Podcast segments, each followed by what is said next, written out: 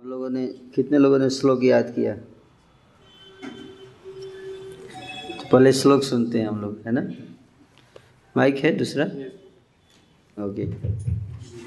कौन पहले सुनाएगा? ऋषिकेश। कौन सुनाएगा? वो सुनाएगा। सुनाओ। दामोदर। सुनाओ। चलो श्रेष्ठ सुना दो तुम खड़े हो जाओ।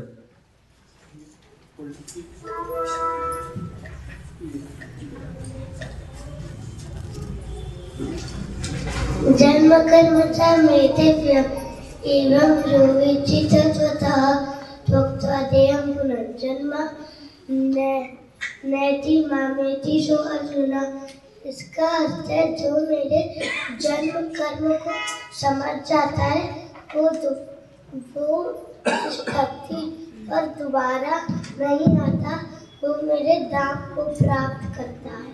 हरि बोल वंडरफुल एक और है। हाँ।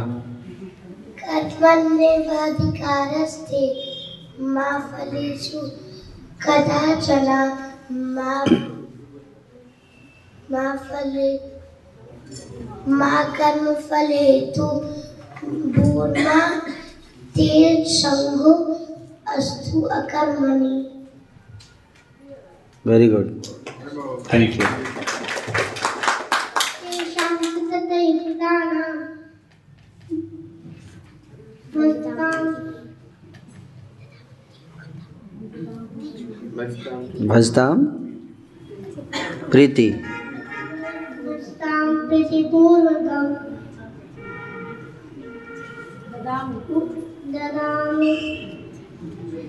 बुद्धियोगं तं ये नमामि उपयंती उपयन्ति ते। हाँ। इसका अर्थ है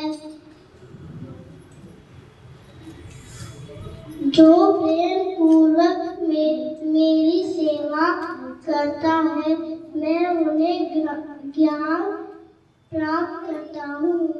जिसके द्वारा वे मे, मेरे पास तक आ सके। हरि बोल। तेषा सतत्ते उक्ताना भजन्ता प्रीतिपूर्वकं ददामि बुद्धियोगं तं येन मामुपयान्ति ते। जो प्रेम पूर्वक मेरी सेवा में निरंतर लगे रहते हैं मैं उन्हें ज्ञान प्रदान करता हूँ जिसके द्वारा वह मुझ तक आ सकते हैं। हरे कृष्णा। थैंक यू बहुत अच्छा। दामोदर। हरे कृष्ण महामंत्र बोलो तुम। हरे कृष्णा बोलो। हरे कृष्णा।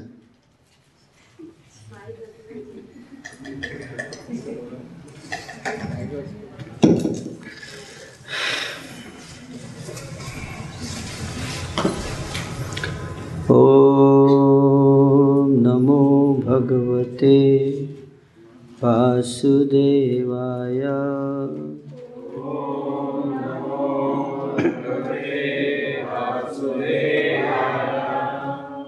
ॐ नमो भगवते वासुदेवाय।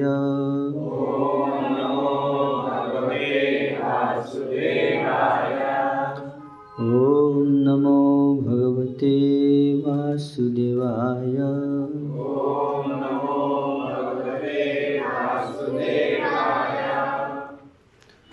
ॐ ज्ञानतिमिरान्धस्य ज्ञानाञ्जनशलाकया चक्षुरुन्मिलितं येन तस्मै श्रीगुरवे नमः।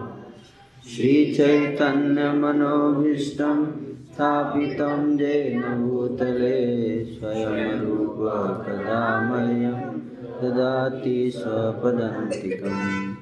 वन्देऽहं श्रीगुरो श्रीयुतापदकमलं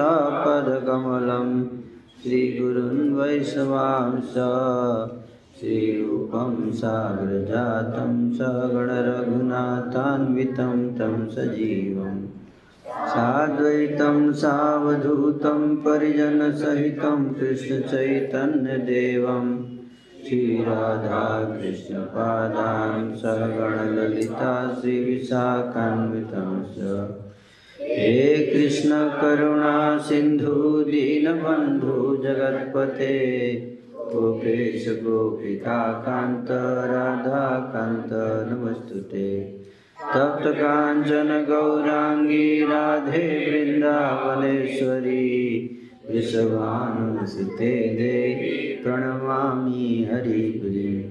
वाञ्छाकल्पतरुभ्यश्च कृपा सिन्धुभ्येव च। पतितानां पावनेभ्यो वैष्णवेभ्यो नमो नमः। जय श्री कृष्ण चैतन्य प्रभु नित्यानंद श्री अद्वैत गदाधर शिवासादि गौरभक्तवृंद हरे कृष्णा हरे कृष्णा कृष्णा कृष्णा, हरे हरे हरे राम हरे राम राम राम, हरे हरे। तानुल का श्लोक सुने? तानुल, श्लोक याद किए हैं? हम्म? सुनाओ। हम्म? जो याद किए वो सुनाइए।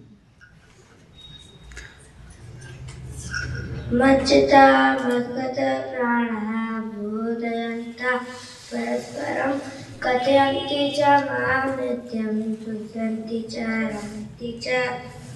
हरि जय। थैंक यू तो आज टॉपिक पे चर्चा करेंगे dealings with equals and seniors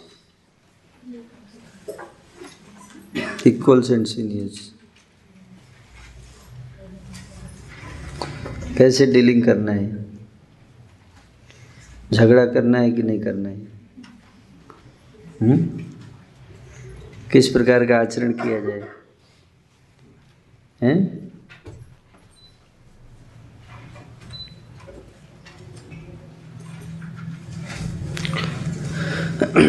बहुत इम्पोर्टेंट है। प्रेम। श्री चैतन्य महाप्रभु का मूवमेंट प्रेम के ऊपर आधारित है।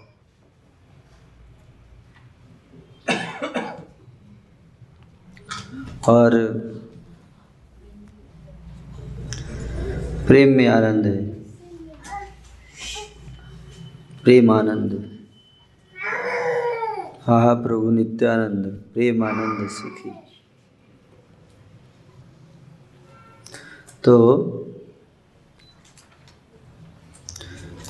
ये जो कृष्णा कॉन्सियसनेस जो मूवमेंट है, ये आंदोलन का उद्देश्य है समाज में, लोगों के हृदय में कृष्ण प्रेम का वितरण करना कृष्ण प्रेम, बांटना। प्रेम पुमार्थो महान। मैं सही बोल रहा हूँ? हम्म? अत्यंत दुर्लभ प्रेम करिबारे दान। सिखाए शरणागति। भक्तिर प्राण। श्री कृष्ण चैतन्य प्रभु जीवे दया करी। सपार्षद श्रियधाम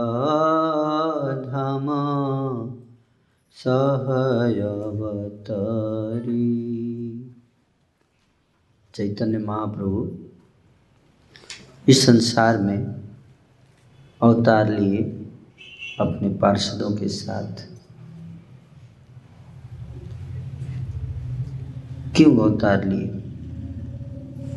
श्रील भक्ति विनोद ठाकुर जी कहते हैं, अत्यंत दुर्लभ प्रेम करी बारे दान श्री चैतन्य महाप्रभु अवतार लिए उस प्रेम को बांटने के लिए, दान करने के लिए, जो अत्यंत दुर्लभ है, अत्यंत दुर्लभ प्रेम। अत्यंत दुर्लभ, प्रेम अत्यंत दुर्लभ।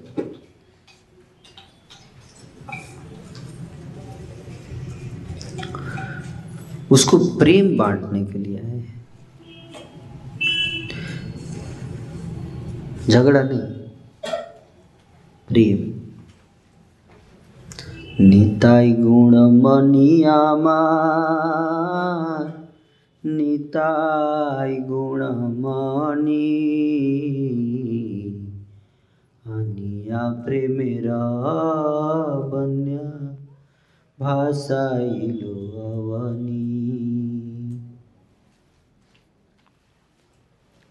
अवनी दास ठाकुर कहते हैं, निताय गुण मणि अमार निताय गुण मणि नित्यानंद प्रभु, जो गुणों के खान है, वो इस संसार में आनिया, प्रेमेर बन्या। बन्या मतलब बाढ़। प्रेम की बाढ़ लेकर आए हैं। और सारी पृथ्वी को उस प्रेम की बाढ़ में डुबा देंगे। भाषा इलो अवनी अवनी मतलब पृथ्वी। भाषा इलो मतलब डुबा देंगे। इतना प्रेम की बाढ़ लेकर आएँगे कि पूरा पृथ्वी डूब जाएगी उस प्रेम में। हुँ? तो कृष्ण कॉन्सियसनेस आंदोलन इस्कॉन इसका उद्देश्य क्या है? क्या हमारा क्या प्रोडक्ट है जो हम मार्केट में सेल कर रहे हैं? कृष्ण प्रेम। प्रेम।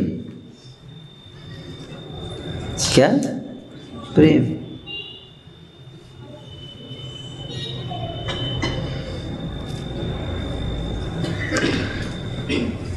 ये बहुत क्लियर होना चाहिए प्रेम और प्रेम, हम शांति नहीं बांट रहे, हम प्रेम बांट रहे शांति और प्रेम में अंतर है।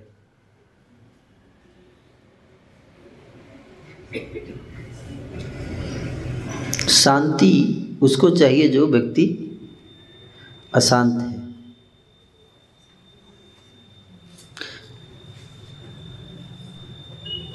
जो अशांत है उसको क्या चाहिए? शांति चाहिए। लेकिन जो शांत है उसको क्या चाहिए? प्रेम चाहिए।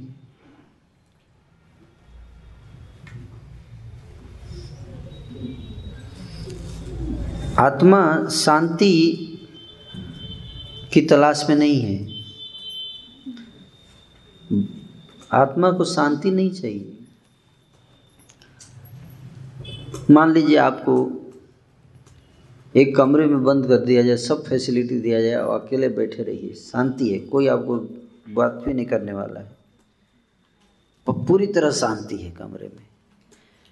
दस साल आपको उसी कमरे में खाना खिड़की से दे दिया जाएगा। और टीवी सब कुछ एकदम, बिल्कुल अकेले हैं आप, आपकी सारी आवश्यकताओं को पहुँचा दिया जाएगा। शांति है।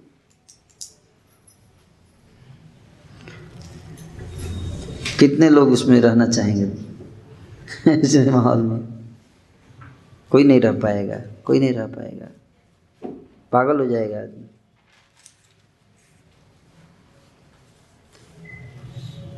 बोर हो जाएगा आदमी। है कि नहीं? बोर हो जाएगा। इसका मतलब है कि हमें शांति नहीं चाहिए।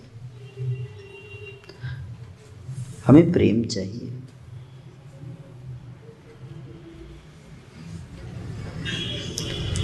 और जब तक जीवन में प्रेम नहीं है, तब तक जीवन क्या है? दुखी है।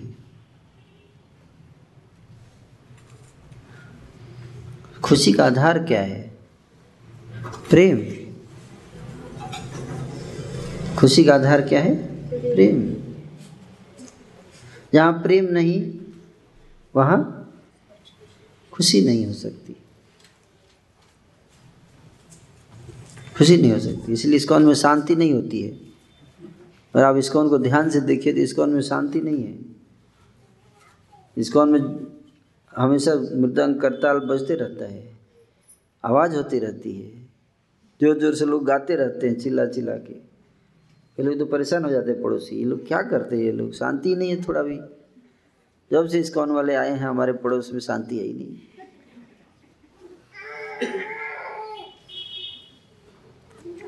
है कि नहीं? अब बड़ा बड़ा माइक लगा देते हैं। अशांति कर रहे हैं ये लोग। मान लीजिए एक फेस्टिवल है, जिसमें सब लोग बैठ के शांति से बैठे हुए हैं। ओ ओ ओ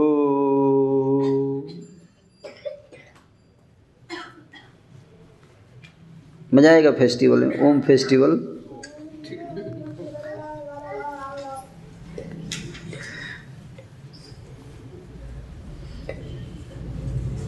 ये आनंद नहीं है ये। इसलिए भगवान के धाम में ब्रजवासी बैठ के ओम ओम नहीं करते। है कि नहीं? श्री कांत कांत, परम पुरुष, कल्प, तरो, द्रुमा। भूमि चिंतामणि गणमय अमृतम।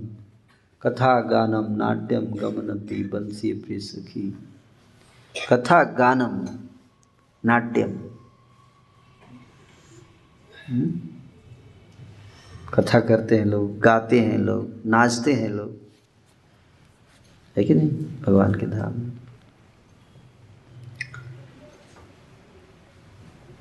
तो प्रेम। अब प्रेम जो है वो अकेले नहीं हो सकता।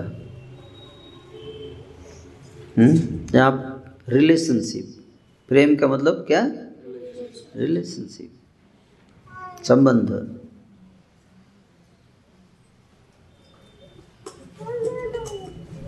रिलेशनशिप शांति के लिए अकेले रहना पड़ेगा। है कि नहीं? इसलिए लोग कंबाइंड फैमिली तोड़ के संयुक्त परिवार तोड़ देते हैं। क्यों? शांति के लिए। यहाँ पे झगड़े हो रहे हैं। है ना? हम अकेले रहेंगे, अपना अकेले, दो भाई एक साथ नहीं रह सकते। अशांति हो जाती है कि नहीं? अशांति हो जाती है। तो शांति के लिए क्या करते हैं? चलो भाई, तू अपना अलग रह, कम से कम शांति तो रहेगी। है कि नहीं? कम से कम शांति तो रहेगी। रोज रोज के झगड़े से तुम छुटकारा मिलेगा। है कि नहीं? अलग हो जाते हैं। अब न्यूक्लियर फैमिली हो गई। कंबाइंड फैमिली से क्या हो गया? न्यूक्लियर फैमिली अब उसमें भी झगड़ा है पति पत्नी में। अब क्या करेंगे? न्यूट्रॉन फैमिली, प्रोटॉन फैमिली अब न्यूक्लियस तोड़ना पड़ेगा ना? तो अंदर क्या होगा? Proton, neutron? वहाँ भी शांति नहीं है। अब देखिए, न्यूक्लियर फैमिली भी अब टूट रही है। है कि नहीं? एक माता जी ने तो वर्ल्ड रिकॉर्ड बना दिया ग्रीज बुक वर्ल्ड रिकॉर्ड सत्रह शादी करने का। सत्रह मैरिज करने का world record Guinness book of world record में नाम है उसका। और उसका पंद्रहवा हस्बैंड उसका दूसरा हस्बैंड था।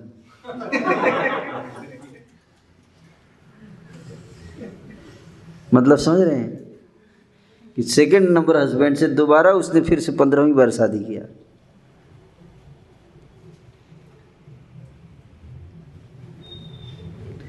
मतलब कि कोई व्यक्ति सोचता है कि अकेले रह के मैं खुशी, खुश हो जाऊँगा तो ये संभव नहीं है। रिलेशनशिप इतना इम्पोर्टेंट है। रिलेशनशिप के बिना व्यक्ति जी नहीं सकता। रह नहीं सकते। तो अमेरिका में डाइवोर्स इतने बढ़ने लगे, इतने बढ़ने लगे, तीन साल में सेवेंटी परसेंट मैरिज टूट जाती है अमेरिका। मतलब अगर सौ शादी हुई एक सीज़न में तो तीसरा साल होते होते उसमें से सत्तर शादी डाइवोर्स हो जाता है। दस साल के बाद तो मुझे लगता है कि दो सौ परसेंट हो जाता होगा। दो सौ परसेंट दोबारा होके फिर से टूट जाता होगा। ये स्थिति अमेरिका के समाज की।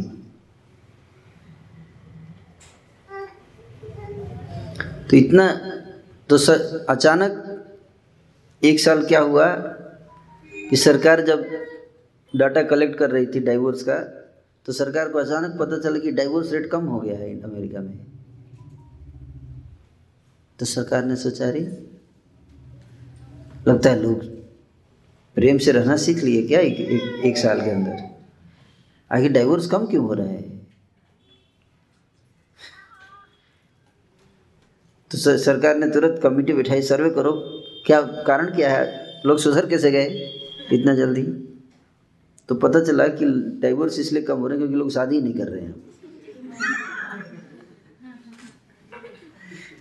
क्यों? बोले शादी के बाद टूटना ही है।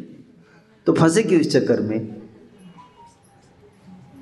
ना होगा शादी, ना होगा डाइवोर्स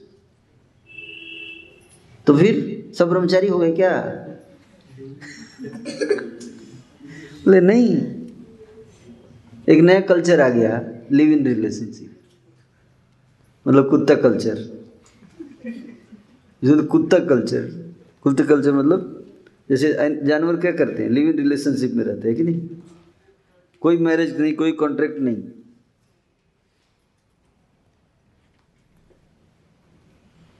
तो इतने हज़ारों साल के साइंटिफिक पढ़ाई और लिखाई के बाद अंत में आज समझ में आया कि हमें जानवर जैसा रहना चाहिए।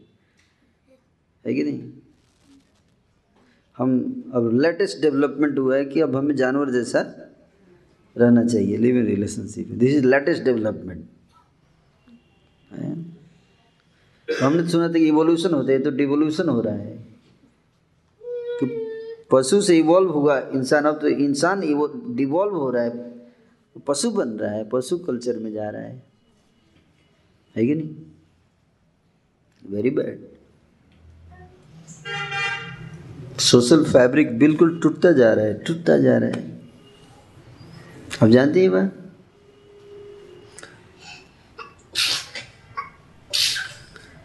क्यों? क्योंकि दो लोग एक साथ नहीं बैठ सकते, एक साथ नहीं रह सकते ज़्यादा समय तक। People do not know the art of getting along with each other कैसे हम रिलेशंस को मेंटेन करके रख पाए? वो कला ख़त्म होती जा रही है। वो समाज से उड़ता जा रहा है। ये ये एक अपने आप में एक कल्चर है कला है आर्ट है। वो डिसपियर होता जा रहा है दिन पर दिन।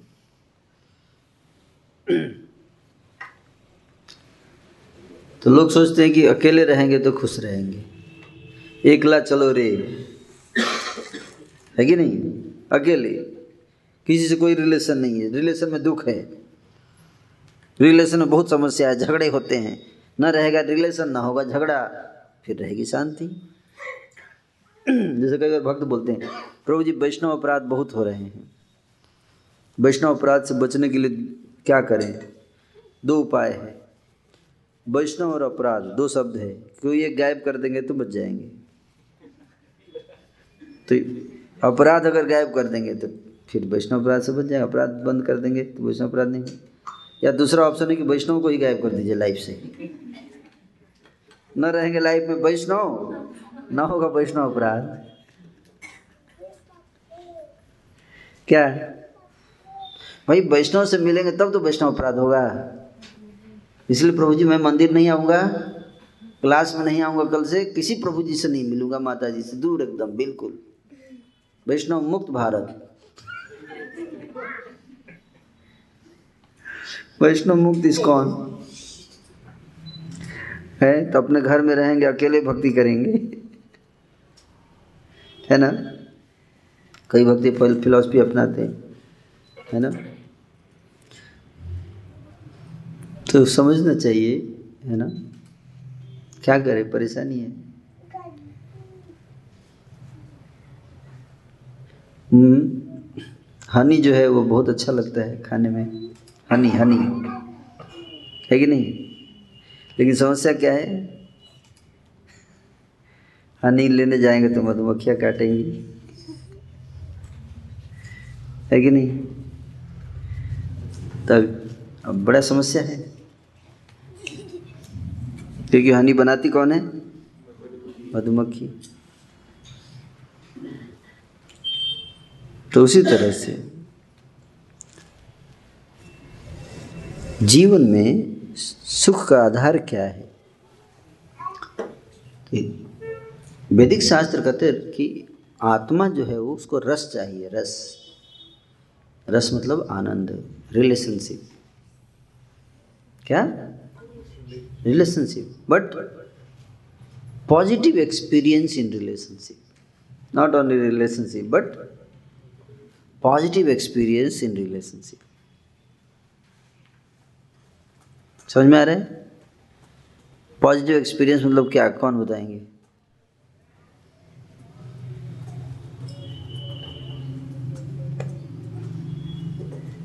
रिलेशनशिप में वो सुख की अनुभूति हो जिस आदान प्रदान करेक्ट जैसे दो आदमी मिला, है ना? तो कुछ ऐसा एक्सचेंजेज हो जैसे कि दोबारा मिलने का मन करे। फिर याद आया, अरे, बहुत अच्छा था। कब फिर मिलेंगे हम? है कि नहीं? दोबारा कब होगा मिलन? और कुछ नेगेटिव एक्सपीरियंस हो गया तो? कभी नहीं मिलेंगे। उस व्यक्ति को दोबारा देखते हैं इसका चेहरा नहीं देखना मेरे को। प्रभु, इसका दोबारा दर्शन मत कराइएगा। हे भगवान, कभी इससे दोबारा मत भेंट करा दीजिए। क्योंकि ऐसा एक्सपीरियंस हो गया। है कि नहीं? आप समझ रहे बात को? एक्सपीरियंस एक पॉजिटिव एक्सपीरियंस देना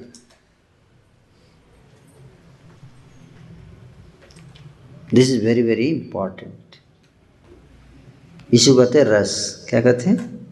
रस।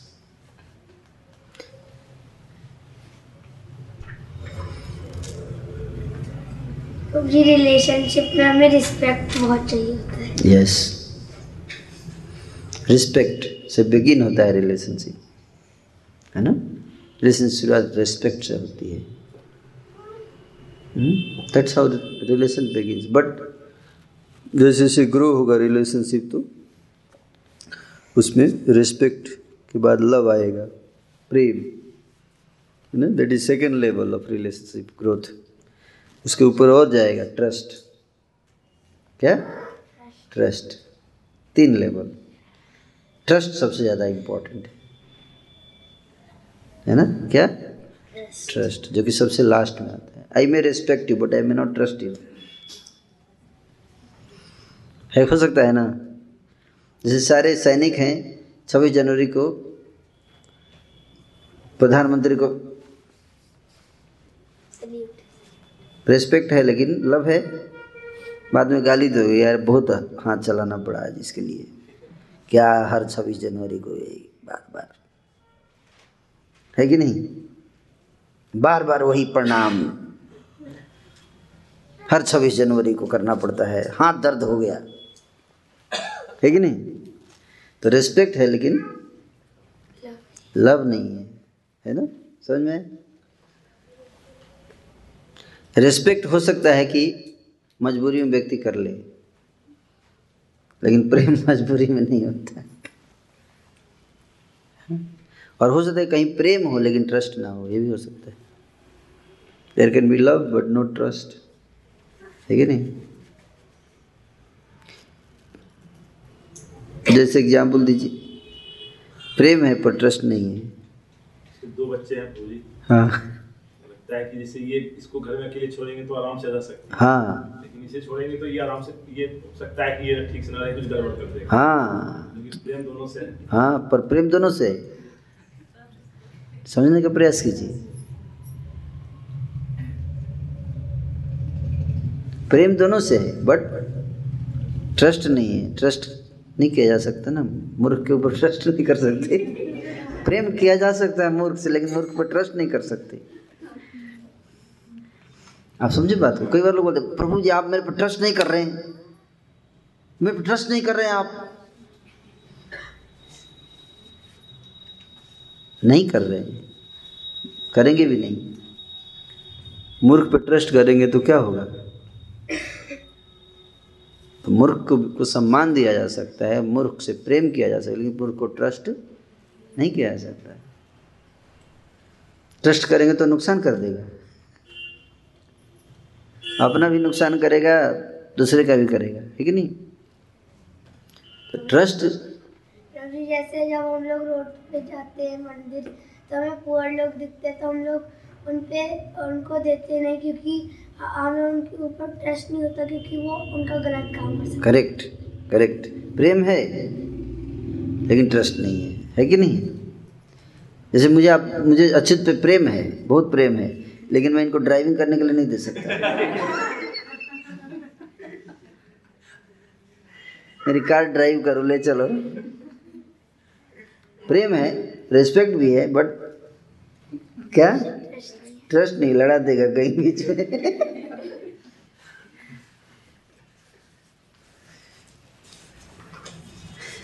हैं? शिष्य को गुरु पे से शिष्य गुरु को शिष्य से प्रे, प्रेम होता है लेकिन ट्रस्ट नहीं करना चाहिए शिष्य को कभी भी। है? गुरु शिष्य को हमेशा डाउट करता है है ना? तभी तो उसके अंदर गलती देखेगा। है कि नहीं? ये तो गलती कैसे देखेगा हम्म?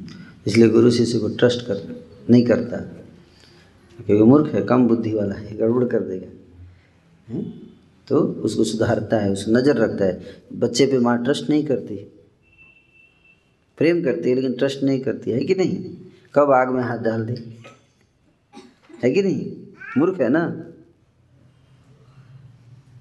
समझ में आ रहा है? तो जब तक व्यक्ति लव हो सकता है बट ट्रस्ट तभी होना चाहिए जब व्यक्ति मैच्योर हो जाए। तभी उस पर ट्रस्ट किया जा सकता है। समझे? Are you getting the point हाँ। मैच्योरिटी नहीं है। बच्चे पे ट्रस्ट करके छोड़ दिए छत पे। सोच समझ के डिसीज़न लेना चाहिए। हाँ। बच्चे को ट्रस्ट नहीं कर सकते ना। हाँ। मेरा बच्चा बहुत मैच्योर है। और छत पे छोड़ दिए, रोड पे। गाड़ी लग के रोड के चली गई। ऐसे तो ऐसे ट्रस्ट करना ठीक नहीं है। तो जिसका जितना मैच्योरिटी होता है, उसी के अनुसार उस पर उतना ट्रस्ट किया जाना चाहिए, और एक्सपेक्ट भी नहीं करना चाहिए हमें ज़्यादा। हम जितने मैच्योर हैं, उतना ही ट्रस्ट हमें एक्सपेक्ट करना चाहिए। हमें कोई डाउट कर रहा है तो हमें बुरा नहीं मानना चाहिए, है ना? ये नहीं चाहिए कि प्रेम नहीं कर रहे हैं मुझसे।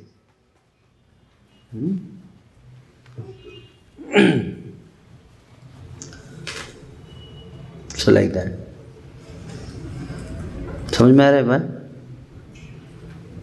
अच्छे समझ में आया?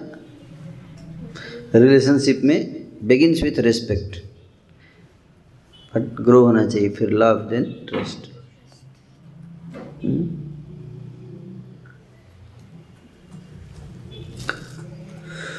तो प्रेम जो है, वो बहुत आवश्यक है जीवन में प्रसन्नता के लिए। सेटिस्फैक्शन और ये इतना इम्पोर्टेंट है। लेकिन प्रेम जो है, वो करना बहुत कठिन है। इसलिए आप जानते हैं, आने वाले समय में वर्ल्ड में जो सबसे बड़ी समस्या होने वाली है, वो है लोनलीनेस क्या? लोनलीनेस जानते हैं अभी बात अभी ब्रिटेन में यूके यूके में यूके में एक, नया मिनिस्ट्री वहाँ पे शुरू किया है सरकार ने मिनिस्ट्री ऑफ़ लोनलीनेस लोनलीनेस मतलब? अकेला, अकेलापन महसूस कर रहे हैं लोग। लोनलीनेस एपिडेमिक आपको एक वीडियो दिखाता हूँ, है ना? क्या? लोनलीनेस एपिडेमिक वो माइक दे देंगे दूसरा वाला।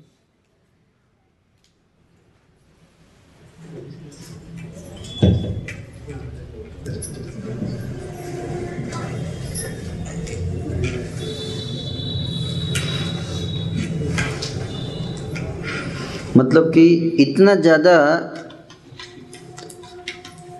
फैमिली, फैब्रिक इतना टूट चुका है कि यहाँ तक कि हस्बैंड वाइफ भी साथ नहीं रह सकते, बच्चे तो अलग हो ही जाते हैं। कोई किसी के ऊपर ट्रस्ट नहीं, कोई रिलेशनशिप नहीं है, टूट, टूटता जा रहा है स्पेशली वेस्टर्न कंट्रीज़ में। इंडिया वालों को कुछ खबर नहीं है। इंडिया वाले सब ब्लाइंडली फॉलो करते जा रहे हैं वेस्टर्न कल्चर को आपको ऐसे ऐसे चीज़ें आज बताऊँगा आपके होश उड़ जाएँगे अब देखिए ध्यान से ये वीडियो देखिएगा ना इंग्लिश में है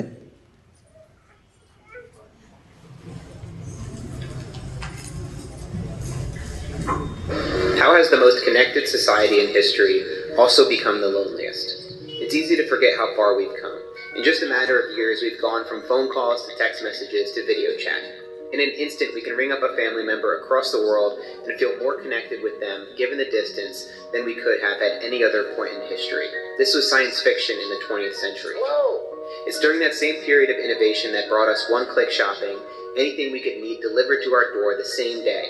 And so we bought and stored and used and replaced. A generation living better than Louis XIV, yet finding ourselves more secluded than ever. Why do people, even after they have their basic needs met, with all the tools we have available, why are we not only unhappy, but largely depressed? Author and journalist Johan Hari set out across the world to speak with leading experts on depression, anxiety, and loneliness to discover both how we've gotten to this place and, more importantly, how do we as individuals and society start to turn the tide. This is my 20 minute interview with Johan about what he learned from that research. All right, so why don't we start out with a little bit of an intro about yourself and about your work? Uh, I really, I wrote my book Lost Connections because there were the, these two mysteries that were really hanging over me for years. I was quite afraid to look into them in some ways. The first mystery is I'm 40 years old, and every year that I've been alive, depression and anxiety have increased here in the United States, in Britain, and across the Western world, right? And I kept asking myself, why? Why is this happening? Why are so many more of us each year that passes finding it hard to get through the day, right? And I guess I wanted to understand that from because of a more personal mystery. When I was a teenager, I remember going to my doctor and explaining that I had this feeling like pain was leaking out of me, put it at the time. And I felt very ashamed of it, I felt confused by it, I didn't understand why it was happening. And my doctor told me a story that I now realise from speaking to the leading scientists in the world on this was oversimplified, right? My doctor said, we know why people feel like this. It's just because of a problem in your brain. It's a chemical called serotonin that makes people feel good. Some people are naturally lacking it. You're clearly one of them. All we need to do is give you some drugs, you're going to feel better. So I started taking a chemical antidepressant called Paxil, and I felt significantly better for a few months. And then this feeling of pain came back, so I went back. The doctor said, well, I'll give you a high enough dose. I was a high dose. Again, I felt better. Again, feeling of pain came back. And I was really in this cycle of taking higher and higher doses until for 13 years I was taking the maximum dose you're allowed to take, at the end of which I was still really depressed. And I was surrounded by people who were becoming more and more depressed. So I just forced myself really to start looking into this. So I ended up going on this big journey for the book. I travelled over 40,000 miles. I wanted to meet the leading experts in the world about what causes depression and anxiety and what solves them most importantly. So I met, you know, not just leading experts, but just a crazy mixture of people with different perspectives from an Amish village in Indiana, because the Amish have very low levels of depression, to a city in Brazil that banned advertising to see if that would make people feel better, to a lab in Baltimore where they, were giving people psychedelics to see if that would help. And I learned a huge number of things, but the, core of what I learned is that there's scientific evidence for nine different causes of depression and anxiety. Two of them are in fact biological, my doctor wasn't wrong. Um, Your genes can make you more vulnerable to these problems, just like some people find it easier to put on weight than others. And there are real changes in your brain that begin when you become depressed that can make it harder to get out. But most of the factors that cause depression or anxiety are not in our biology. Most of the factors for which there's scientific evidence are factors in the way we're living. What I learned in the process of writing the book and speaking to so many scientists is once you understand the causes of depression and anxiety in this more complex way, it opens up a, a much broader range of possible solutions that I saw being put into practice all over the world. And these are solutions that we need to be explaining to people and offering to them alongside, not, in, not instead of, but as an option alongside chemical antidepressants. Why is society at large reacting in this way? What do you think are some of the influences on people's well being that's leading to the higher and higher rates of depression and anxiety? I'll give you an example of one of the nine causes that I wrote about in Lost Connections. We are the loneliest society there's ever been. There's a study that asks Americans, how many close friends do you have you could turn to in a crisis? And when they started doing this years ago, the most common answer was five. Today, the most common answer, not the average, but the most common answer, is none. Half of all Americans ask how many people know you well, say nobody. कितने लोगों को समझ में आया? क्या बताया गया? कौन कौन बता सकते हैं? शेयर करना है। हैं? नहीं समझ में आया ना? इसलिए अभी डिस्कस कराएँगे। तो समझ में आए कौन बताएँगे? एक पॉइंट कोई जो समझ में आया। यस माइक दीजिए प्रभु ये ये लीजिए ये।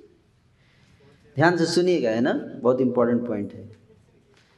This is the future of India basically ये डिस्कस हो रहा है जो एंजाइटी डिप्रेशन के कारण क्या है। उसमें से इन्होंने एक बताया कि जो अभी तक की सोसाइटी है this is the loneliest society मतलब अब तक जितनी भी जो सोसाइटीज आई हैं सबसे ज़्यादा जो अकेलापन महसूस करती है यही सोसाइटी करती है। तो उन्होंने पूछा कि ऐसा क्यों लगा? तो उन्होंने पूछा, आज के टाइम लोगों से पूछा गया कि आपके जीवन में कोई ऐसा व्यक्ति है जिसको आप मुड़ के देख सकते हो जब आपकी जीवन में मुसीबतें आती हैं तो मोस्ट कॉमन आंसर था, नहीं, कोई भी नहीं है. तो इतनी सब कनेक्शन होने के बावजूद भी, इतना सब लोग कनेक्टेड हैं डिजिटली तब भी एक ऐसा व्यक्ति नहीं है उनके जीवन में जिसे वो ट्रस्ट करते हो कि वो उसके जीवन में मुसीबत आने पर उसकी सहायता करेगा। ट्रस्ट ट्रस्ट समझ में there is a lot of respect. There may be love also, but not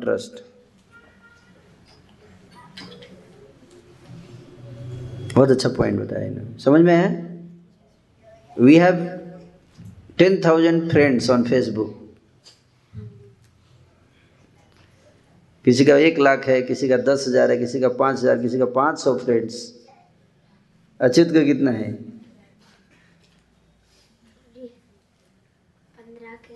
पंद्रह करीब। यानी बट क्या हम ऐसी रिलेशन है जहाँ पे कि हम अपने हार्ट को खोल सके उसके सामने। ऐसा कोई एक व्यक्ति है जो हम जब मुसीबत में है तो वो हमारे साथ खड़ा हो।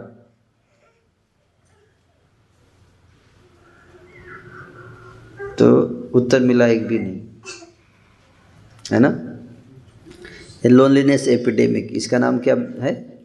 लोनलीनेस एपिडेमिक एपिडेमिक मतलब क्या होता है? महामारी।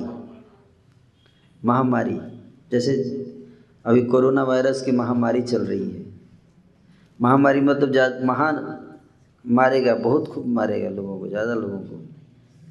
तो आने वाले समय में वो, ये जो कोरोना वायरस से भी ज़्यादा लोगों को मार, मर्डर करेगा कौन? लोनलीनेस ये पूरा वीडियो 20 मिनट का है ना? मैं आपको थोड़ा थोड़ा करके दिखाऊँगा और डिस्कशन कराऊँगा, है ना? इसके बाद बहुत इंपॉर्टेंट मैसेज आपको देने वाला हूँ। और कोई बताना चाहेंगे कुछ शेयर जो समझ में आया वीडियो से क्लियर हुआ अभी तक का डिस्कशन में okay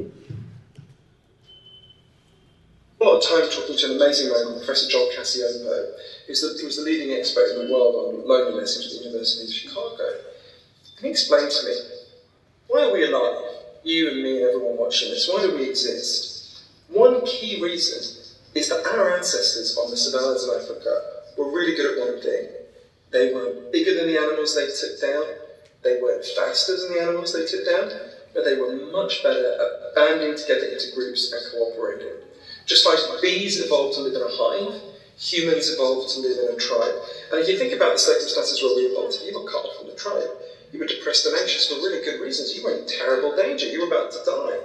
Those are still the impulses we have. We are the first humans ever in the long two million year history of our species to try to disband our tribes. And it's making us feel awful. So, a key thing for me was not just to understand these problems, but okay, how do we solve those problems, right? And one of the heroes of my book Lost Connections is an amazing man called Dr. Sam Everington, who pioneered a whole different approach based on this understanding. So Sam was a general practitioner in East London, poor part of East London, where I lived for a long time. And Sam was really uncomfortable because he had loads of patients coming to him with terrible depression and anxiety. And like me, he thinks there's some role for chemical antidepressants. But he could also see most of the people he was giving them to did become depressed again. And he could see that they were depressed and anxious for perfectly understandable reasons, right? Like, to give one of the examples I talk about in the book, loneliness. So he decided to pioneer a different approach. One day a woman came to see him called Lisa Cunningham, who'd been shut away. तो क्या समझे कोई बताएंगे what was the next okay बताइए मुझे एक example दिया गया जिस प्रकार पहले लोग रहा करते थे अफ्रीका में तो उनके सामने बहुत सारी मुसीबतें थी जैसे एनिमल्स थे प्रेडेटर्स थे। लेकिन उनमें एक खास बात होती थी वो बहुत बॉन्डिंग के साथ रहते थे अपने ट्राइब में। और अगर किसी को कोई सजा देनी होती थी जब ट्राइब में कोई गलत काम करता था वहाँ के कानून को तोड़ता था तो उसे वो ट्राइब से निकाल देते थे जिससे वो अकेला हो जाए। हम्म। और उस टाइम वो अकेले होने के कारण मतलब बहुत बुरा फील करता था। हाँ। लेकिन आज के टाइम हम जो है हमें लगता है कि हम एक साथ रह रहे हैं। कि वास्तविकता में हम अकेले हैं। और इसी की वजह से जो हमारे हमें बहुत बुरा लगता है, उसी की वजह से हम डिप्रेशन और एंग्जाइटी इन सब के शिकार हो रहे हैं। अकेला रहना है, अकेला। ये बहुत बड़ी समस्या है ना? This is biggest big problem है ना?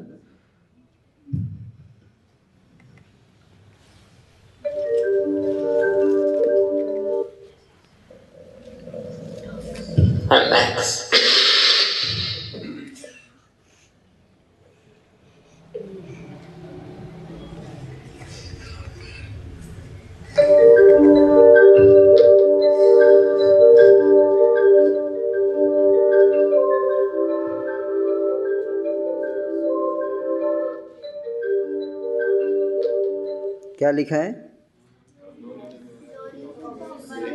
as toxic as smoking 15 cigarettes a day.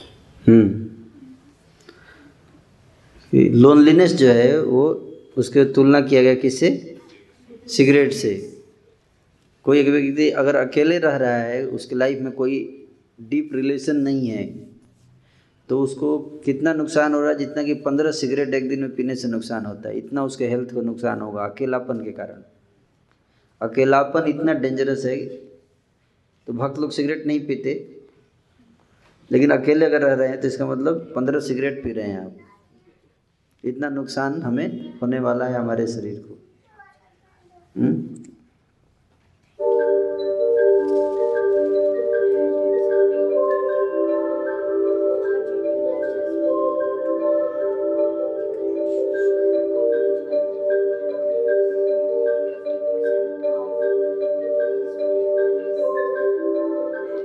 50 percent people in Paris and 60 percent people in Stockholm. They live alone, akele रहते They are suffering from loneliness.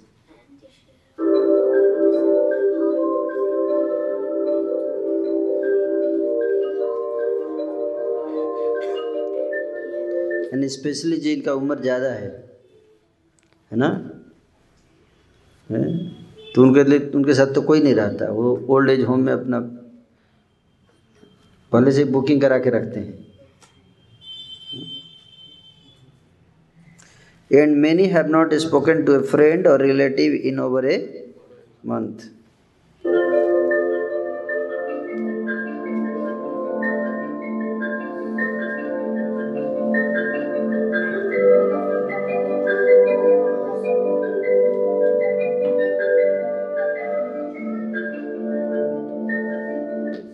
urbanization is one of the reason शहरीकरण। जिसके कारण कि family bond क्या हो रहा है? टूटता जा रहा है। टूटता जा रहा है।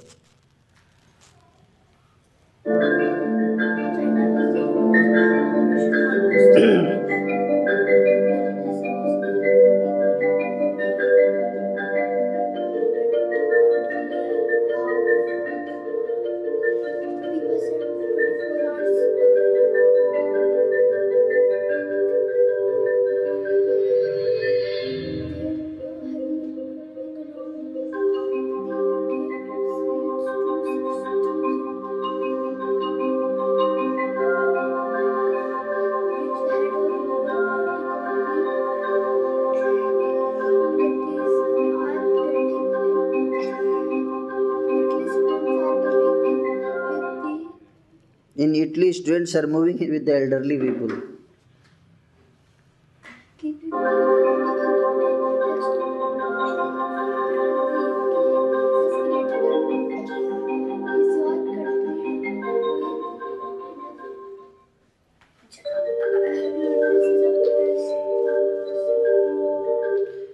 समझ में आया कुछ क्या क्या बताएँगे इस वीडियो से क्या समझे कौन बताएँगे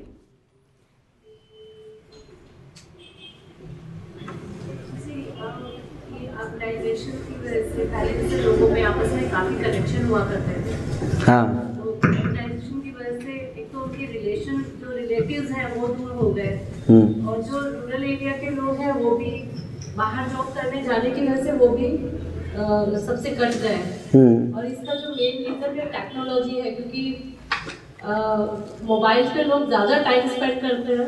हम्म। आपस में बातचीत करने से ज़्यादा। हम्म। तो आप सही बताया आपने है ना? लोग और कोई बताएँगे? हाँ प्रभु जी इसमें ये बताया कि अर्बनाइजेशन जो है, वो एक मेन कॉज है इसका लॉन्लीनेस का और इसकी वजह से इकोनॉमी पे भी हमारा फ़र्क पड़ता है। ओल्ड एज होम जैसे ओपन होते हैं तो उस पर खर्चा होता है। आप बूढ़े होंगे तो आप देखने के, कोई देखने वाला नहीं है आपको। है ना? आज के समय में वैसे जो बूढ़े लोग होते हैं, वो बताते नहीं हैं, लेकिन अगर उनके हृदय को आप टच करोगे ना they are very very lonely very very lonely बहुत अकेलापन महसूस होता है उनको।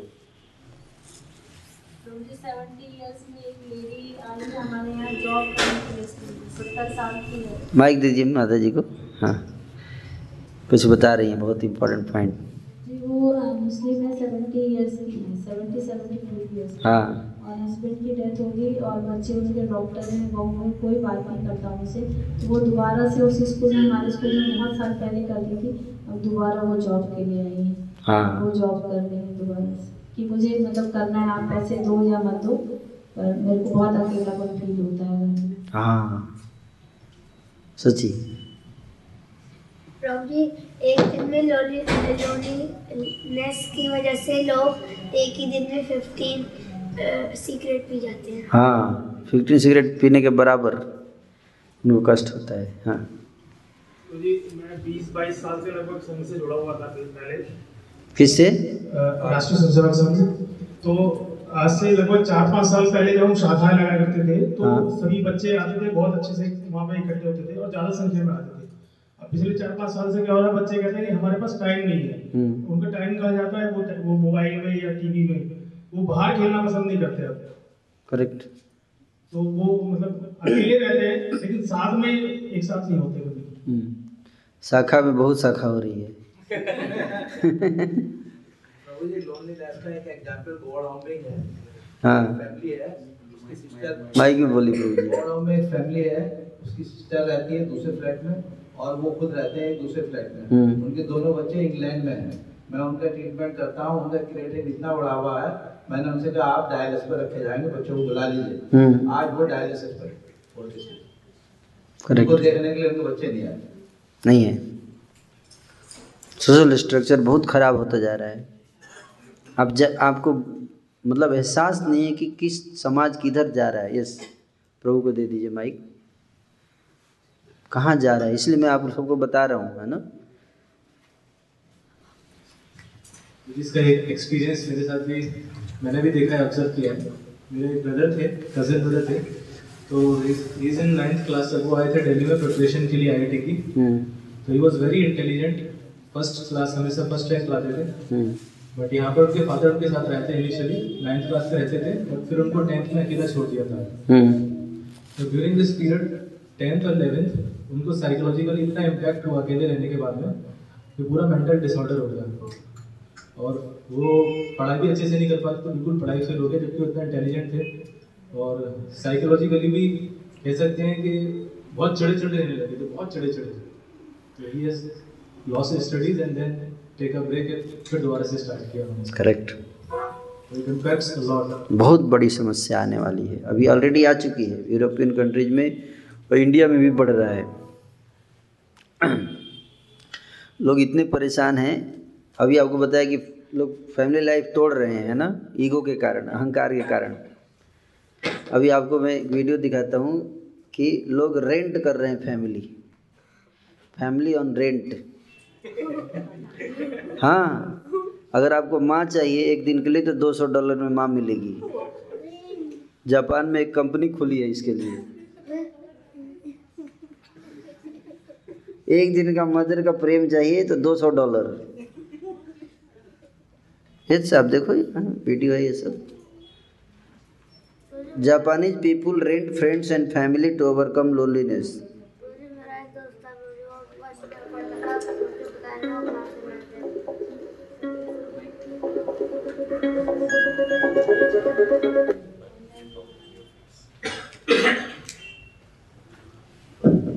देखिएगा ये वीडियो इंग्लिश में है तो आपको बाद में डिस्कस करके explain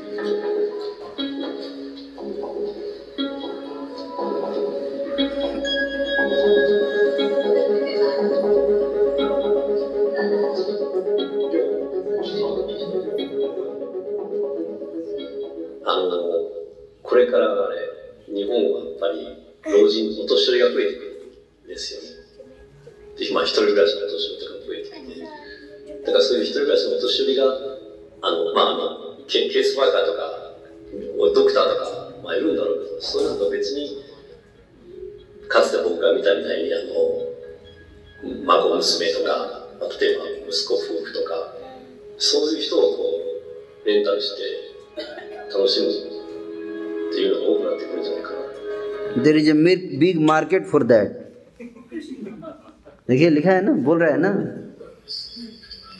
There is a big market for family on rent अभी तक तो घर हम लोग रेंट पे लेते थे। हैं? कार रेंट पे मिल रही है। हैं? रेंट पे, लेकिन अब आपको फैमिली भी रेंट पे मिल, खरीदनी पड़ेगी। ऑलरेडी विदेशों में चल रहा है ये। What's the name like that?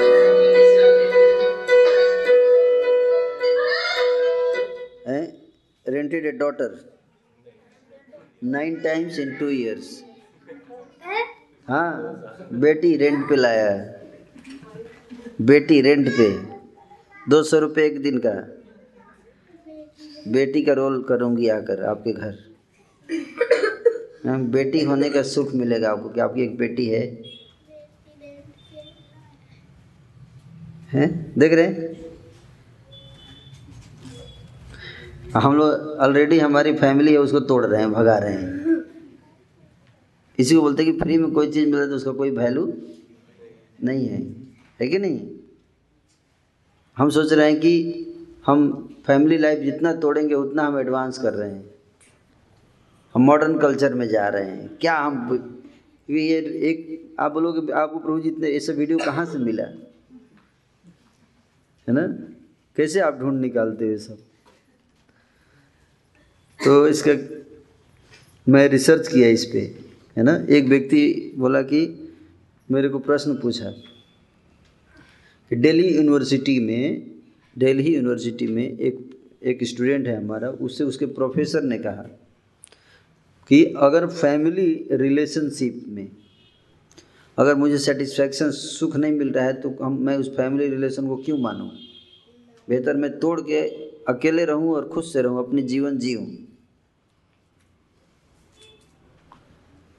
तो फिर मैंने रिसर्च करना शुरू किया कि फैमिली लाइफ जिन देशों में टूट चुका है, वहाँ पे क्या हालत है? है ना? क्योंकि ऐसे लोगों को अगर हम लॉजिक से बताएँगे, गीता से बताएँगे तो नहीं समझेंगे। तो फिर मैंने ढूंढना शुरू किया, तब मैंने ऐसा वीडियो निकाल के लाया कि ऑलरेडी लोग फैमिली तोड़ने के बाद कई अब रियलाइज़ कर रहे हैं कि हमने गलती किया, लेकिन अब कोई फ़ायदा नहीं, क्योंकि अब तो टूट चुका है। तो इसलिए अब फैमिली चाहिए उनको तो कैसे पैसा देकर फैमिली का आनंद लेना। तो अगर आपके फैमिली में अगर पाँच लोग हैं तो मतलब एक हज़ार डॉलर पर डे आप सेव कर रहे हो।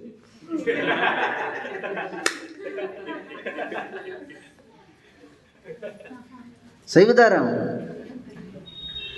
You are saving one thousand dollar per day एक हज़ार डॉलर मतलब कितना रुपया हो गया? सत्तर हज़ार रुपया आप रोज बचा रहे हो। इट्स ए ब्लेसिंग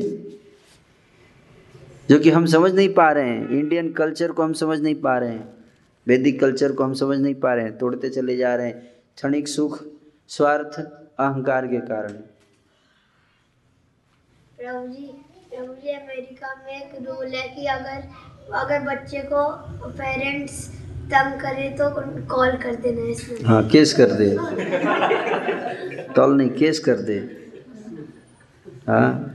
अमेरिका में बच्चों के लिए मिट्टी भी डाली गई है। हैं? मैं अमेरिका में बच्चों के लिए एक पार्क में मिट्टी भी डाली गई है बच्चे खूब खेलो हाँ। कपड़े सड़ा के हैं? अपने कपड़े वहाँ पे सड़ा के क्यों ना रहे हाँ करेक्ट है ना? क्यों? उसका भी कारण है। है ना? उसका कारण है क्योंकि इंडिया जैसे पेरेंट्स नहीं है अमेरिका में। अमेरिका के पेरेंट्स बड़े डिग्रेडेड हैं। Degraded parents they are abusing their childrens इसलिए ऐसा रूल बनाया गया। मतलब आसुरी सभ्यता। आसुरी सभ्यता है अमेरिका की सभ्यता Indian culture is best culture लेकिन ये कल, वेस्ट कल्चर भी टूटती जा रही है। वेस्टर्न के इन्फ्लुएंस से विदेशियों के प्रभाव से हम तोड़ते जा रहे हैं अपने कल्चर को। है ना? तो अब देखिए करें कि a daughter nine times in two years नौ बार बेटी रेंट पे लेके आए दो साल में।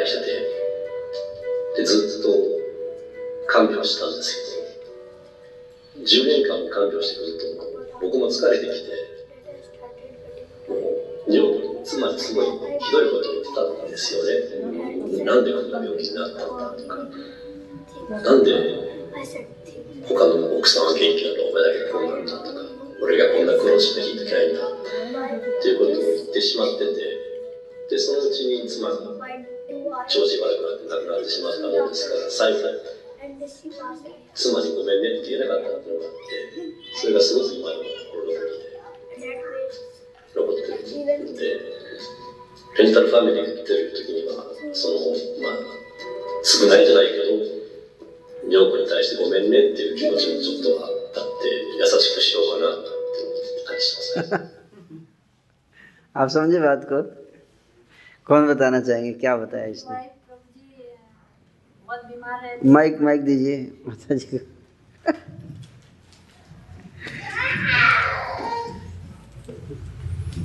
तो जिनकी वाइफ ना बहुत बीमार रहती थी तो ये उससे परेशान होकर के उसको छोड़ दिया इसने। और फिर उसके बाद जब छोड़ दिया उसको उसके बाद उसकी डेथ हो जाती है फिर ये रेंट पे लेकर आता है। रेंट पे लेके आता है। यस माइक दीजिए इनको। मतलब अडॉप्टिंग रेंट पे रेंट पे जैसे रेंट पे अडॉप्टिंग नहीं अडॉप्टिंग में तो फ्री में होता है। किराया जैसे का एक दिन के लिए कार आप हायर करते हो। है कि नहीं? दस हज़ार रुपये उसी तरह से हायर अगले दिन चली जाएगी। मुझे यहाँ ये बता रहे हैं कि मतलब दस साल पहले इसकी वाइफ जो थी बहुत बीमार पड़ गई। हम्म। तो दस साल तक इसने उसकी केयर टेक केयर किया। लेकिन उसके बाद इसे ही बर्डन लगने लग गया। हम्म। और इसकी वजह से इसने बहुत बुरी बातें बोली अपनी वाइफ को। हम्म, जैसे कि तुम ही जो बीमार हो और लोगों की पत्नियाँ तो अच्छी रहती हैं। और इस वजह से ये बुरा भला बोलने की वजह से इसकी वाइफ बहुत जल्दी और बीमार हो गई और वो गुजर गई। तो उसके बाद से ये इसके दिल पे एक बोझ रहा जो इसने अपनी वाइफ को बोला था और ये कभी अपनी वाइफ को सॉरी नहीं कर पाया। करेक्ट तो इस चीज़ से मतलब निजात पाने के लिए इसने पूरी एक फैमिली रेंट पे की हाँ। और जब वो आते हैं तो अब उनका टेक केयर करता है क्योंकि अपनी वाइफ का टेक केयर नहीं नहीं कर पाया। कैसे कैसे लोग हैं संसार? हम्म? मान लीजिए जैसे ठीक है एक तो कैसे बताया कि वाइफ जो है वो बीमार थी। सपोज़ अगर हस्बैंड बीमार होता तो क्या होता? दस साल तक हस्बैंड बीमार हो तो वाइफ ऐसे ही करती तो कैसा होता? है उसको कैसा लगता? है बुरा लगता है ना? Yes hmm? सोचता कि कोई परवाह नहीं ऐसी भाग गई। हाँ ऐसी भाग गई। सोचता कि कोई परवाह नहीं ऐसे ही भाग गई। यस तो है ना? कई बार हम लोग बीमार हो जाते, है ना, हो जाते हैं तो है ना? कई बार लोग जानते हैं कि कहीं हमें बर्डन हूँ, ऐसा फील होता है कि नहीं होता है? होता है ना?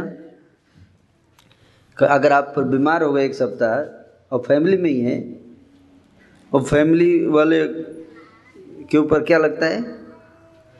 है ना? उसको लगता है कि मेरे फैमिली वालों के ऊपर मैं क्या हूँ? बोझ हूँ। है ना? ऐसा लगता है ना? मैं एक एग्ज़ाम्पल बताता हूँ, है ना? एग्ज़ाम्पल बहुत इंपॉर्टेंट है जानना हालाँकि हम लोग हरे कृष्ण महामंत्र चर्चा नहीं कर रहे हैं, लेकिन बहुत इंपॉर्टेंट चीज़ है है ना? समझिए, ध्यान से सुनिएगा, है ना? एक व्यक्ति था आर्मी में, यंग लड़का था, है ना? तो लड़ाई हो रही थी तो लड़ाई में उसको पैर में गोली लग गई। पैर में गोली लग गई और पैर कट गया उसका। तो आर्मी ने उसको छुट्टी दे दिया तो कि भाई, पैर कट गया, अब तो आर्मी में सेवा होगा नहीं। तो सोचा कि कहाँ जाऊँ मैं? तो उसके माता पिता थे घर पे। सोचा कि माता पिता के पास जाता हूँ। फिर सोचा कि अगर मैं घर जाता हूँ तो मेरे माता पिता के ऊपर मैं बोझ बन जाऊँगा। क्या सोचा माता पिता के ऊपर बोझ बन जाऊँगा। फिर सोचा नहीं नहीं नहीं नहीं ऐसा हो ही नहीं सकता। मेरे माता पिता मुझे अपना बोझ के रूप में थोड़े देखेंगे। मैं उनका बेटा हूँ। नहीं नहीं मेरे माता पिता ऐसे नहीं सोचेंगे कि मैं बोझ हूँ। फिर सोचा टेस्ट करते क्या सोचा? टेस्ट करते कि मैं बोझ लगूँगा कि नहीं लगूँगा? तो उसने क्या किया? उसने एक लेटर लिखा अपने पेरेंट्स को। लेटर में लिखा कि मैं यहाँ पे हूँ, मेरे साथ मेरा एक फ्रेंड है, उस फ्रेंड के पैर में गोली लग गई है और उसका एक पैर टूट गया है, उसका कोई नहीं है लाइफ में। तो मैं क्या उसको लेकर आ सकता हूँ घर पे? आप लोग क्या उसको स्वीकार करोगे? तो पेरेंट्स का रिप्लाई है नहीं नहीं रहने दो। Why I should take extra burden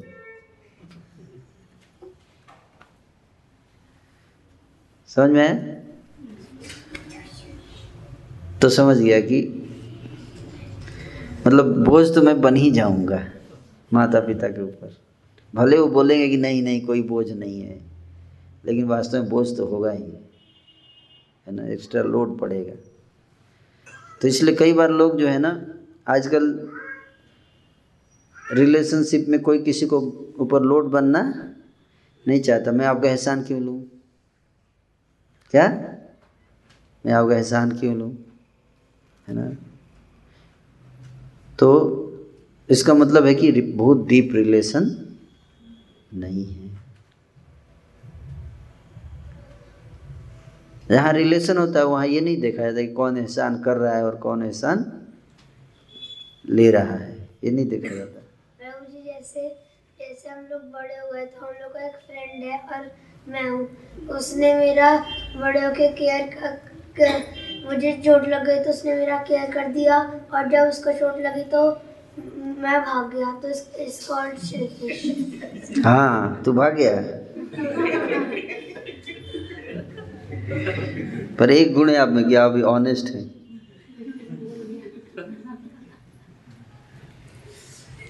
है ना?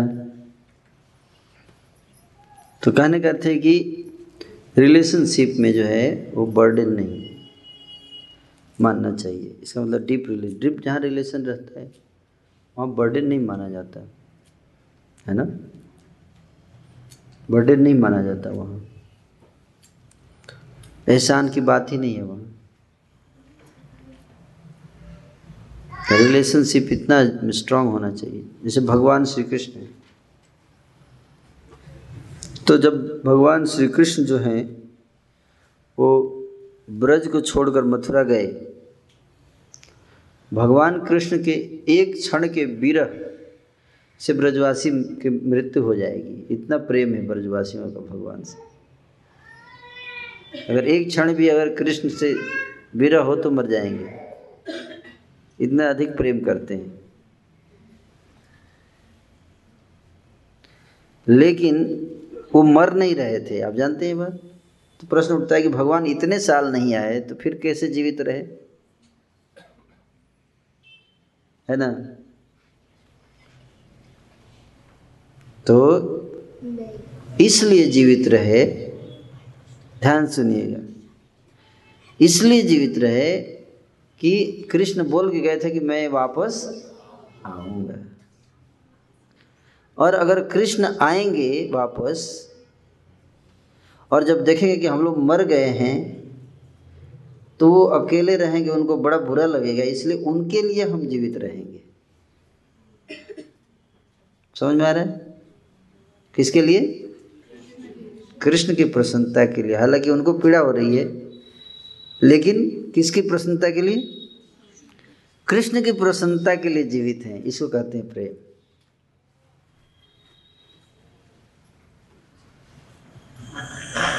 कि कृष्ण, अगर हम लोग मर जाएँगे और कृष्ण आएँगे तो अकेले कैसे रहेंगे? उनको कौन आनंद देगा? किसको देखेंगे वो? वो रोएगा हमारे विरह में। इसलिए कृष्ण की प्रसन्नता के लिए हमें जीना है। समझ में आ रहा है? इसको कहते हैं प्रेम उसी तरह से पारिवारिक संबंधों में ऐसा हो सकता है कभी, किसी को टर्मिनल बीमारी हो जाए कुछ। है कि नहीं? जैसे अभी केस हुआ, दस साल बीमारी। है? ऐसा हो सकता है। तो उसमें जब जिसको बीमारी हो जाए उसको ये लग सकता है, अरे इतना पैसा लगेगा, इतना बीमारी होगा, मैं बोझ हो जाऊँगी सब पे। वाइफ सोच सकती थी ना इस केस में, सोचती है। या कोई भी सोच सकता है है ना? बेहतर है हम मर जाएँ। है कि नहीं? मैं मर जाऊँ। मेरे कारण सब परेशान हो रहे हैं। है ना? जनरली ये भावना आती है। लेकिन ठीक है, आपके लिए ठीक है, लेकिन परिवार के लोगों का आपसे क्या है? प्रेम है। उनको दुख होगा। अगर आप, हैं? भगवधाम मान लीजिए कोई भक्त बोले, मैं भगवधाम चला जाऊँगा। आप भगवधाम चले जाएँगे, लेकिन परिवार के सदस्य हैं। है ना? उनकी प्रसन्नता किसमें वो भी देखना चाहिए। है कि नहीं? उनकी क्या प्रसन्नता है? उनकी खुशी के लिए, उनका उत्साह कम ना हो जाए, है? तो प्रयास करना चाहिए। ये रिलेशन इसको कहते ददाती, प्रतिगृहणाती। रिलेशन में दोनों होना चाहिए। ये नहीं कि मैं हमेशा सेवा दूँगा, लूँगा नहीं किसी से, एहसान हो जाएगा। कई बार भक्तों में ऐसा होता है है ना? किसी के घर जाइए। कोई कुछ आप मेरे को क्यों दे रहे हैं? आप मत दीजिए, मैं आपसे कुछ मेरे को नहीं चाहिए। और उसके घर जाएँगे तो वो देगा। तो हर व्यक्ति, कोई किसी से कुछ लेगा ही नहीं नो एक्सचेंज भाई, आपने नहीं लिया था मेरे से तो मैं क्यों आपसे लूँगा? समझ में आ रहे आप लिए थे मेरे से, मेरे घर आप खाए नहीं थे मैं आपके घर क्यों खाऊँगा? Are you getting the point तो इसलिए पेट नहीं भी खाने का मन कर रहा है तो थोड़ा खा लेना चाहिए। इसलिए नहीं कि भूखे हैं या इसलिए नहीं प्रेम पूर्वक कोई क्या कर रहा है? हमें कुछ अर्पित कर रहा है। उस प्रेम को हमें एक्सेप्ट करना चाहिए। ये प्रेम की भाषा समझना चाहिए, है ना? तो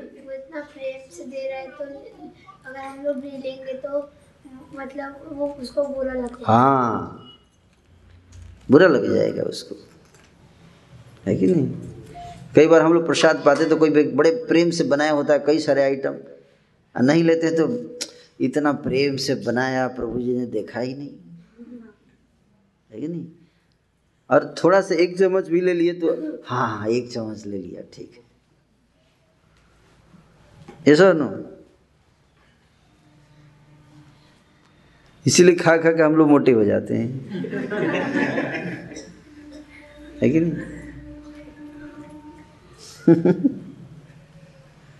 ये प्रेम की भाषा है। इसको सीखना चाहिए, ये समझना चाहिए।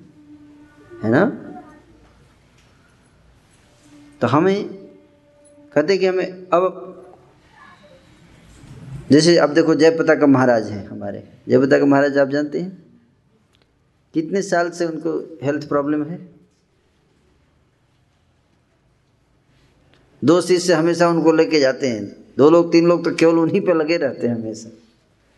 है कि नहीं? तो महाराज भी तो ये सोच सकते हैं कि मैं बोझ हो गया हूँ। क्यों मैं रहूँ? है कि नहीं? बेहतर है मैं भगवत धाम चला जाऊँ मर के। सोच सकते हैं ना? इतना पैसा भी लग रहा है। है कि नहीं? ये ये पैसा, बोझ, कितने लोग, ये सब बातें सेकेंडरी हैं। सबसे इम्पोर्टेंट चीज़ क्या है? प्रेम। क्या? प्रेम सबसे महत्वपूर्ण है। ये सब चीज़ का कोई वैल्यू नहीं है। पैसा, जहाँ प्रेम है, वहाँ ये सब चीज़ का वैल्यू नहीं है। तो उस एंगल से हमें ये देखना चाहिए, प्रयास करना चाहिए कि हम उस प्रेम को ही देखें। प्रेम को ही हम एक दूसरे को अर्पण करें। बाकी सब चीज़ सेकेंडरी है है कि नहीं? सब खा के भी कुछ नहीं खाया, है कि नहीं? तो भगवान कृष्ण जो है, वो उनकी एक लीला आती है गर्ग संहिता में। गर्ग संहिता में। भगवान कृष्ण जो हैं वो एक बार रात्रि के समय ब्रज गोपियाँ जो हैं कृष्ण का इंतज़ार कर रही हैं। कृष्ण आएँगे, अब आएँगे अब आएँगे। टाइम दिया था, दस बजे तक आ जाएँगे। ग्यारह बज गया, आए नहीं। साढ़े ग्यारह बज गया, साढ़े ग्यारह बजे रात में आए। सबने कंप्लेन किया, हम लोग एक डेढ़ घंटे से इंतज़ार कर रहे हैं। क्यों लेट आए? भगवान कृष्ण बोले अरे क्या करूँ? मेरे गुरु जी आए हुए थे। अब उनको छोड़ के कैसे आऊँ?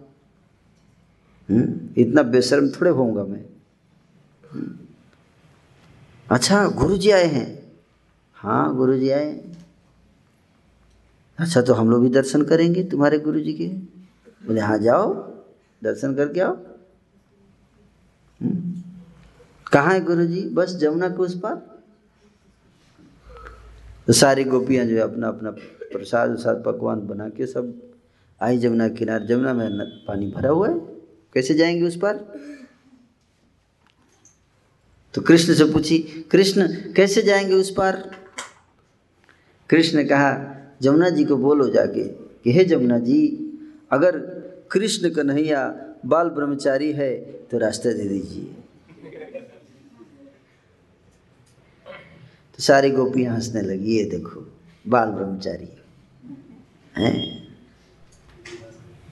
ये कैसे हो सकता है? तुम बाल ब्रह्मचारी कैसे हो सकते हो? रोज हमारे सामने तुम ऐसी ऐसी लीलाएँ करते हो। हैं? भगवान बोले, तुम जाके बोलो तो। जाके बोलो।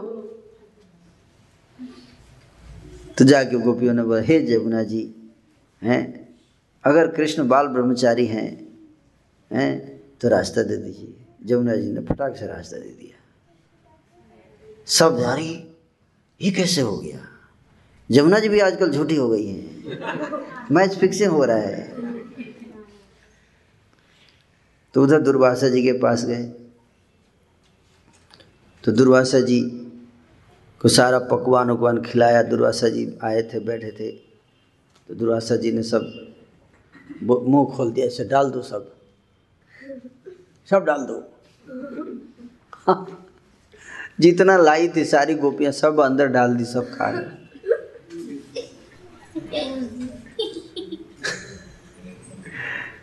तब जाने का टाइम हुआ वापस जैसे ही जमुना किनारे के फिर से भर गया था रास्ता।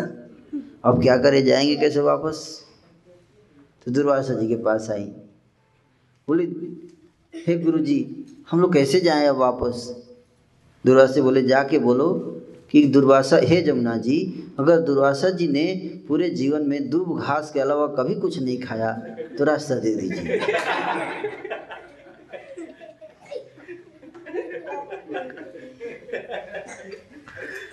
फिर से हार्ट अटैक, ये क्या हो रहा है? उधर शिष्य वैसा, इधर गुरु ऐसा।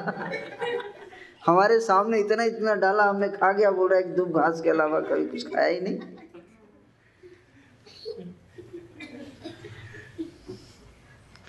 तो जमुना जी, अरे जाओ, सोच क्या रही हो? जाके बोल के देखो तो। जाके, हे जमुना जी, अगर दुर्वासा जी ने दूब घास के अलावा कुछ नहीं खाया हो तो रास्ता रास्ता दे दिया जमुना जी ने। तो इस साइड आ गई। अब कृष्ण इंतज़ार कर रहे थे। क्या हुआ? प्रश्न पूछा, समझ में नहीं आया हमें, तुम बाल ब्रह्मचारी कैसे?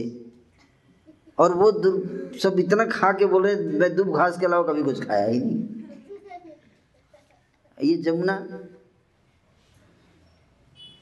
तो भगवान ने कहा कि देखो, वास्तव में दुर्वासा जी ने कुछ नहीं खाया, तुम्हारे प्रेम का सम्मान करने के लिए उन्होंने खाया। उन्होंने तुम्हारा प्रेम प्रेम खाया, तुम्हारा भोग नहीं खाया है। उसी तरह से मैं आत्मा राम हूँ, मुझे किसी की आवश्यकता नहीं, लेकिन तुम लोग प्रेम से मुझे बुलाती हो, इसलिए मैं तुम्हारे पास आता हूँ। मैं तुम्हारे लिए आता हूँ यहाँ पर। अपने लिए नहीं आता। तो इसी तरह से ये प्रेम की भाषा है। क्या है? प्रेम। प्रेम को समझना चाहिए, है ना? तो वही चीज़ यहाँ बता रहे हैं ना, कि प्रेम इतना दुर्बल, लोग रेंट पे भी प्रेम ले रहे हैं रेंट पे। एक दिन के लिए प्रेम दे दो, मम्मी का प्रेम। दो सौ डॉलर पे है? तो अच्युत कितना डॉलर दोगे मम्मी को? अनकाउंटेबल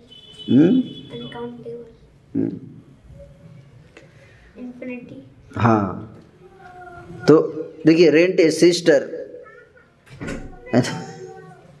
हर तरह का है ना? रेंट पे फैमिली पूरा क्रिश्चियन क्रिसमस मनाने के लिए फैमिली रेंट पे है? Rent a family for the holidays ये देखिए At William Jessup University near Sacramento, there's a junior who seems to have it all. Jackie Turner has straight A's, What y'all up to? good friends, and a big heart. You can do it. She works part time as a tutor and eventually wants a career helping troubled kids. Her future is definitely bright. But the clouds still roll in every December. This time of year is hard. Everyone's talking about their cousins, their families, all the things that make up Christmas. Jackie says she doesn't have any of that and never did. Tell me some of your pleasant memories of childhood. Okay.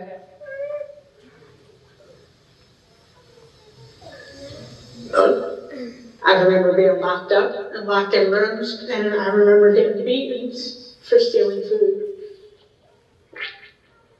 Born to a mother she never met and a dad she wished she hadn't, Jackie says she was abused, neglected, and starved. Very good. She's been able to move on, for 11 months out of the year at least. But that 12th has always posed a problem, which is why this year she decided to take action. This hurting, you're tired of it, what do you want to do? It was like Craigslist. That's right. She said Craigslist, where most people go to find a new apartment or used car. Jackie went looking for a happier holiday. Specifically, her classified said, I want to rent a mom and dad. हम्म क्या क्या है ये I want to rent a mom and dad online एक second प्रभु जी पढ़ लो ध्यान से पढ़ लो हम्म? क्या?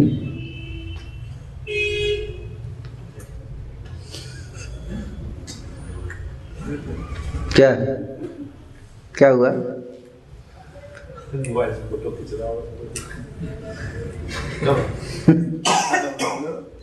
I want to rent a mom and dad हाँ। ऐसे ऐसे, लोगों को नसीब नहीं है। मम मॉम डैड मिलना आसान चीज़ है हैं माँ और पिता का प्रेम प्राप्त होना आसान चीज़ है तो वो चीज़ समझना है ना Maybe for a couple of hours, just be like the light of their life for that moment. You were going to pay? Yeah, eight bucks just to sit, which for a college student is affordable. She got dozens of responses, about half from parents who wanted to help, for free, of course, and about half from other young people who felt the same way she did. People are hurting and broken, and like we need, we need each other. We need to be loving people, and I think that's what tonight's about. Jackie held a meeting for all the people who contacted her. The purpose? To pair up the needy with the needed. To make sure no one in this room feels alone this holiday season. This matters. Jackie made about a half a dozen matches that night. आप समझे बात को।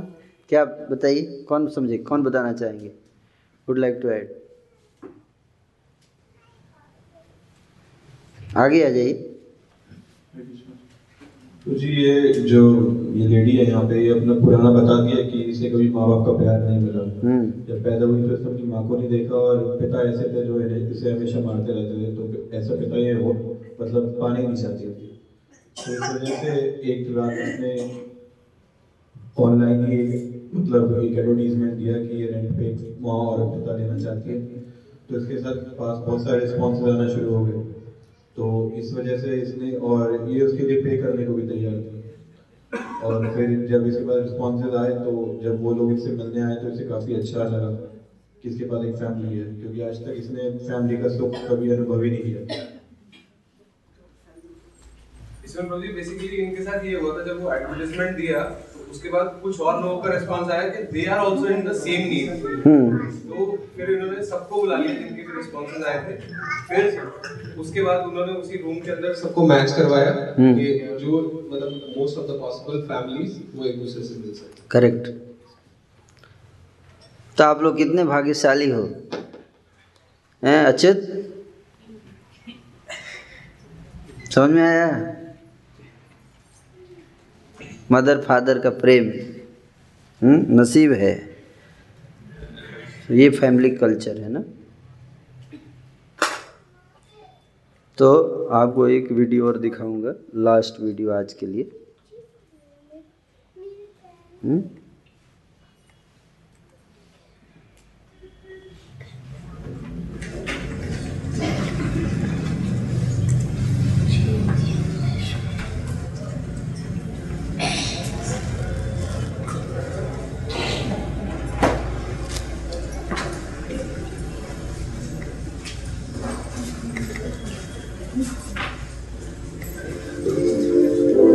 Mike, Have you ever heard?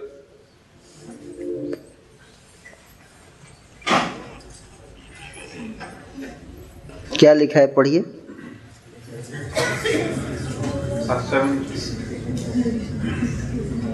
A 75 year Harvard study reveals the most important factor in human happiness. अभी ये video ज़्यादा बड़ा नहीं है दो मिनट ढाई मिनट का वीडियो है ध्यान से देखिएगा, है ना? हार्वर्ड यूनिवर्सिटी में एक रिसर्च हुआ, है ना? Seventy five years research happiness के ऊपर। इसके ऊपर? हैप्पीनेस के ऊपर। कि जीवन में खुशी कैसे मिलती है? पैसे से मिलती है या पद पद प्रतिष्ठा से मिलती है? कैसे मिलती है खुशी? हैं? तो इसका क्या रिज़ल्ट था? सेवेंटी फाइव ईयर्स के बाद इसका रिज़ल्ट आया। साढ़े सात सौ लोगों के ऊपर ये रिसर्च किया गया। जिसमें आधे लोग गरीब थे, आधे अमीर। और रिसर्च का कंक्लूजन जो है, इस वीडियो में बताया गया। पचहत्तर साल के रिसर्च का कंक्लूजन ढाई मिनट में। हम्म? देखिए क्या है। Have you ever heard of the Harvard study that ran for 75 years to assess what makes us happy? It's a revolutionary study in psychology. It followed the lives of two groups of men for over 75 years, and it now follows their baby boomer children to understand how childhood experience reaches across decades to affect health and well-being in middle age. So what keeps us happy and healthy as we go through life? If you think it's fame and money, you're not alone. But according to psychiatrist Robert Waldinger, you're mistaken. As the director of a 75-year-old study on adult development, Waldinger has unprecedented access to data on true happiness and satisfaction and he lays it all bare in, TED, in this TED talk. Keeps us healthy and happy as we go through life. If you were going to invest now in your future best self, where would you put your time and your तो एक question एक पूछ रहे हैं क्या question पूछ रहे हैं कोई बताएंगे ये रॉबर्ट वाल्डिंगर ये डायरेक्टर हैं इस रिसर्च के। तो ही इज़ आस्किंग क्वेश्चन क्या क्वेश्चन पूछ रहे हैं? बताइए।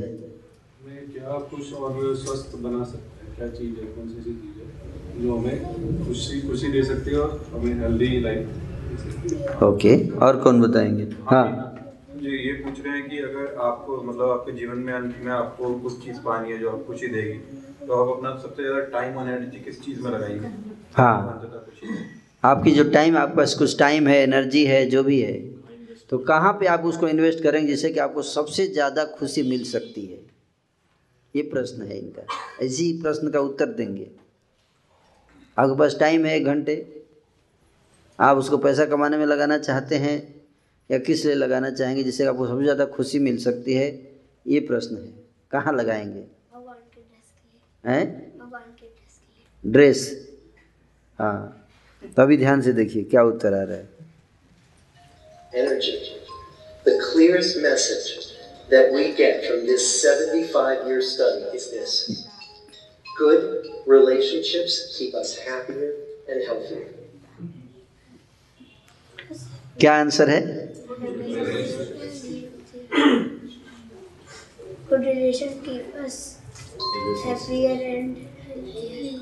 हेल्दियर आप हैप्पी रहना चाहते हैं हेल्दी रहना चाहते हैं? तो कहाँ पे इन्वेस्ट करेंगे अपने टाइम और एनर्जी कहाँ? यस रिलेशनशिप और भक्ति क्या है? Science of relationship art of relationship art and science बहुत यस और नो अत्यंत दुर्लभ प्रेम। जिसकी चर्चा हमने शुरुआत किया था, है कि नहीं? वो प्रेम सबसे ज़्यादा इम्पोर्टेंट है लाइफ में। जिसको लोग जानते नहीं, समझते नहीं। घूम फिर के वहीं आएँगे लास्ट में। इस्कॉन में तो आना ही है सबको। इस्कॉन में ना, नाक को चाहे ऐसे पकड़े, या ऐसे।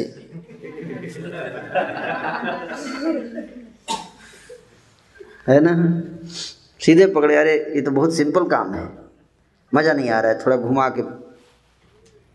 कॉम्प्लिकेट करके। नहीं पकड़ में आएगा। तानुल ट्राई करना।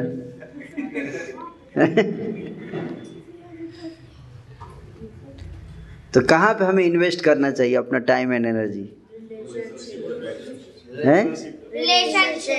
रिलेशनशिप रिलेशनशिप पैसा कमाने से नहीं होगा केवल। नंबर ऑफ़ डिवोटी बनाने से नहीं होगा it's not how many devotee that is second point एक हो गया रिलेशनशिप है ना क्या रिलेशनशिप अब ध्यान से पढ़िएगा सुनिएगा. We've learned three big lessons about relationships.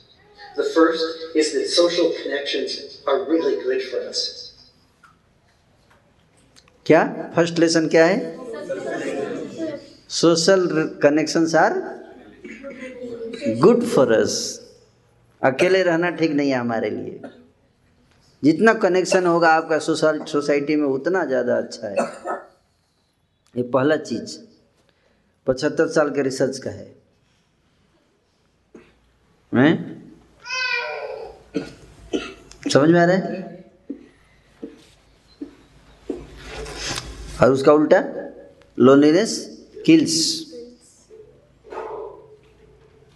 ये फ़र्स्ट रिलेशन रिलेशनशिप में तीन पॉइंट पहला ये कि जितना ज़्यादा रिलेशन होगा आपका कनेक्शन उतना ज़्यादा अच्छा है। ठीक है? ये the first second second lesson सुनिए ध्यान से। And that loneliness kills. Second big lesson that we learned is that it's not just the number of friends you have, and it's not whether or not you're in a committed relationship, but it's the quality of your close relationships that matters. What is the second? यानी कितना relation है उससे important नहीं है क्या कितना कितना quality है क्वालिटी है कितना डीप है कितना ट्रस्टवर्दी है। समझ में आया? श्रेष्ठ? समझ में आया? हाँ। आप दोनों का रिलेशन कितना डीप है? हैं? इन्फिनिटी डीप हैं? हाँ। है ना? Relationship that how many friends you have on Facebook कितने भक्त आपने बनाए। How much deep relation we have with the devotees है कि नहीं? वो ज़्यादा ज़्यादा इम्पोर्टेंट है। ये भी नहीं कि मैरिज हो गया तो डीप रिलेशन हो ही गया। ये भी गारंटी नहीं है। मैरिज होने से भी नहीं। कमिटमेंट हो गया। कमिटेड रिलेशन हो गया। Committed doesn't mean that deep relation committed relation doesn't mean deep relation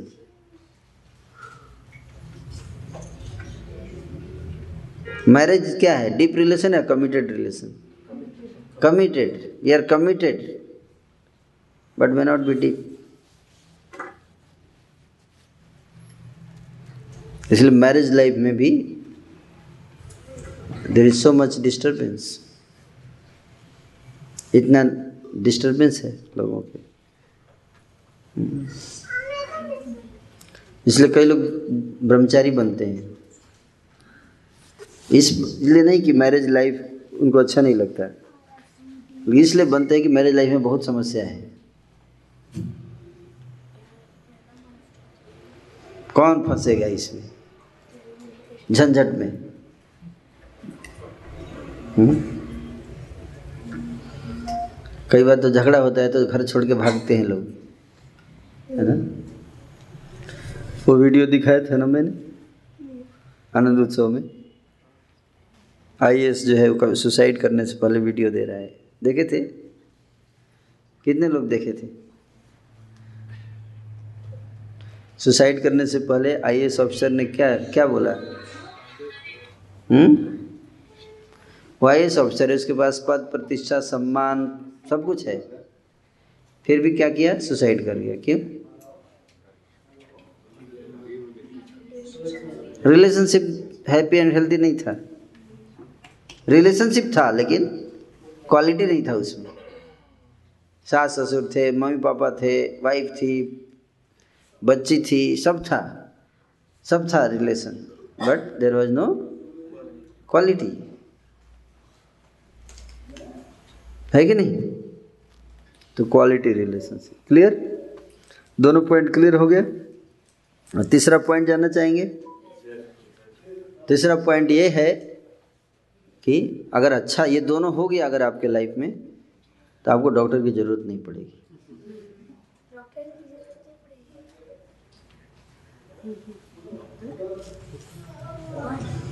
कोई ज़रूरत नहीं हुँ? हम्म? आप हमेशा प्रसन्न रहोगे तो ये की पॉइंट है तो इसका मतलब क्या है? अभी तक जो डिस्कशन है उसका क्या मतलब हुआ?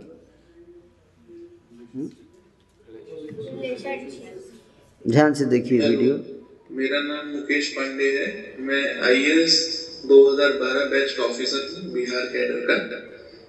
और मेरा घर गुवाहाटी असम में पड़ता है। मेरे पिताजी का नाम सुधेश्वर पांडे है और मेरी माता जी का नाम गीता पांडे है।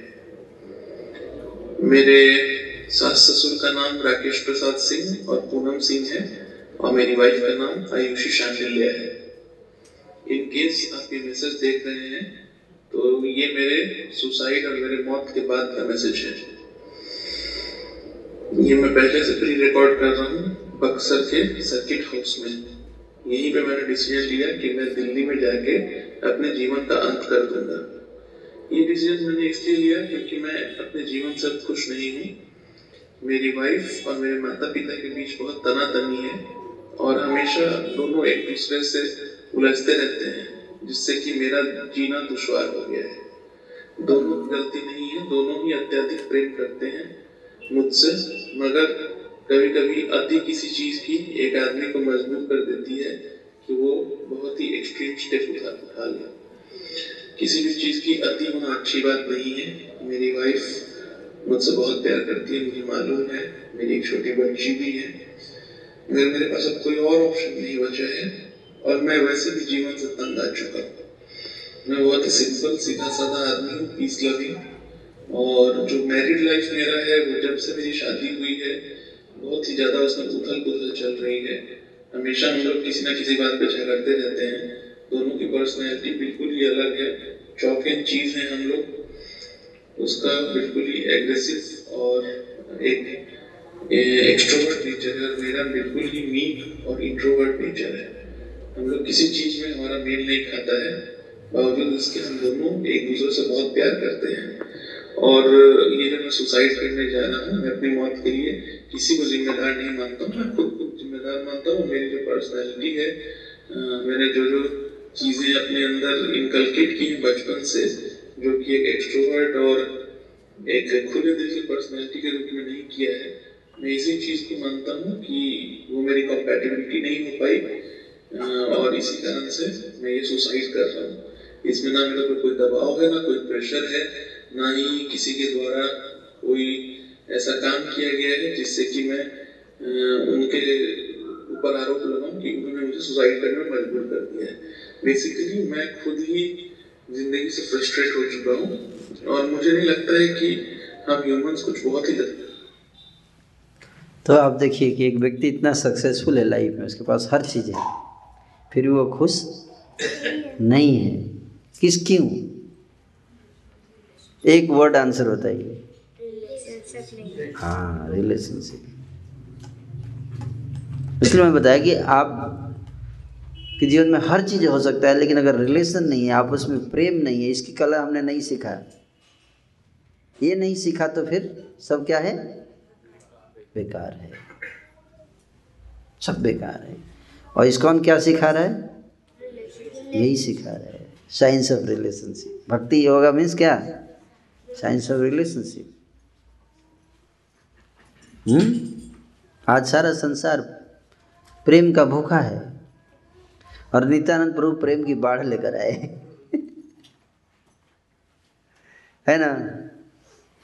तो हमने ये समझा कि रिलेशनशिप कितना इंपॉर्टेंट है important necessity of good quality relationship है ना? अब आप बोलोगे कि जब चीज़ इतना इम्पोर्टेंट है और हम, हमें मिल भी जाता है, लेकिन फिर भी क्वालिटी क्यों नहीं आ पाती है उस रिलेशन में? और इंडिया में तो मजबूरी है रिलेशन में। शादी करना ही है आपको। मजबूरी है, चाहे आप चाहें या ना चाहें। है कि नहीं? है ना? कई बार, है, माँ कहती है, मेरा सपना है कि तेरे को वो शादी करके ही मरूं। बस, मेरा एक ही सपना, इच्छा बच गया है अब। कि तेरी एक बार शादी हो जाए बस मैं फिर चैन से रह रहूँगी। क्या? गंगा नहा लेंगे। गंगा नहा लेंगे। नहीं। तो प्रोसेस ही ऐसा है कि आप नहीं भी चाहोगे तो आपकी मैरिज हो ही जाती है। रिलेशन हो ही जाता है। फिर मैरिज हो गया तो संतान हो ही जाएगा। मम्मी पापा बन ही जाएँगे। है कि नहीं? चाहे आप चाहें या ना चाहें, है ना? लेकिन हम लोग मम्मी पापा बन जाते हैं, पुत्र पुत्री बन जाते हैं हस्बैंड वाइफ बन जाते हैं सिस्टर ब्रदर बन जाते हैं, सब बन जाते हैं बिना किसी पढ़ाई के। अगर इंजीनियर बनना है तो पढ़ाई करना पड़ेगा डॉक्टर बनना है तो पढ़ाई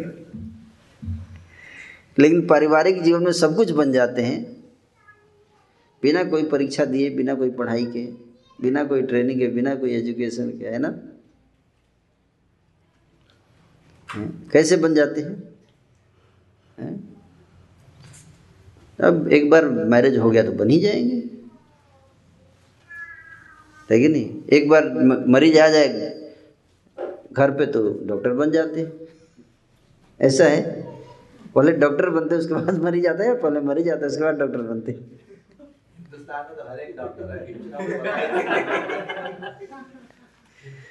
तो अगर ऐसे डॉक्टर बनेंगे मरी जाने के बाद अपना कैंची उठा के चल दिए ऑपरेशन करने तो अगर पेशेंट मर जाए तो कोई आश्चर्य है?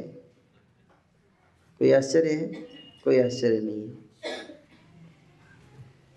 उसी तरह से फैमिली लाइफ में इतनी सारी प्रॉब्लम है तो कोई आश्चर्य है? कोई एजुकेशन नहीं, कोई ट्रेनिंग नहीं।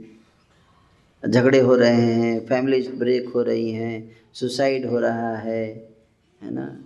इतने प्रकार के गलत कार्य हो रहे हैं फैमिली लाइफ में। तो ये क्यों हो रहा है? Because there no education and training. For relationship है कि नहीं? इसलिए हो रहा है। पता नहीं है कैसे चलना है कैसे बोलना है कैसे बात करना है कैसे सोचने का तरीका क्या है कहने का तरीका कैसे बात करना चाहिए how to deal with each other समझ में क्या? How to deal how to deal हमारा टॉपिक क्या था?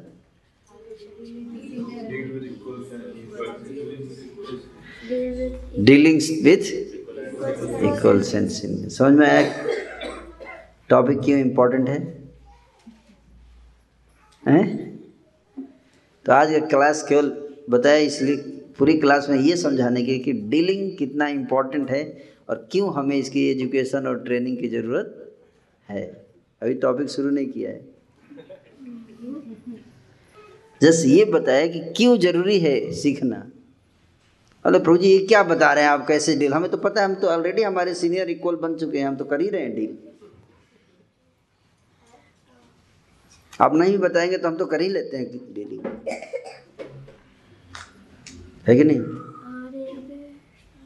लेकिन डीलिंग करने के लिए हमें डीप रिलेशन अगर बनाना है डीप तो हमें पता होना चाहिए कि हाउ टू डील है ना? Dealings with equals and seniors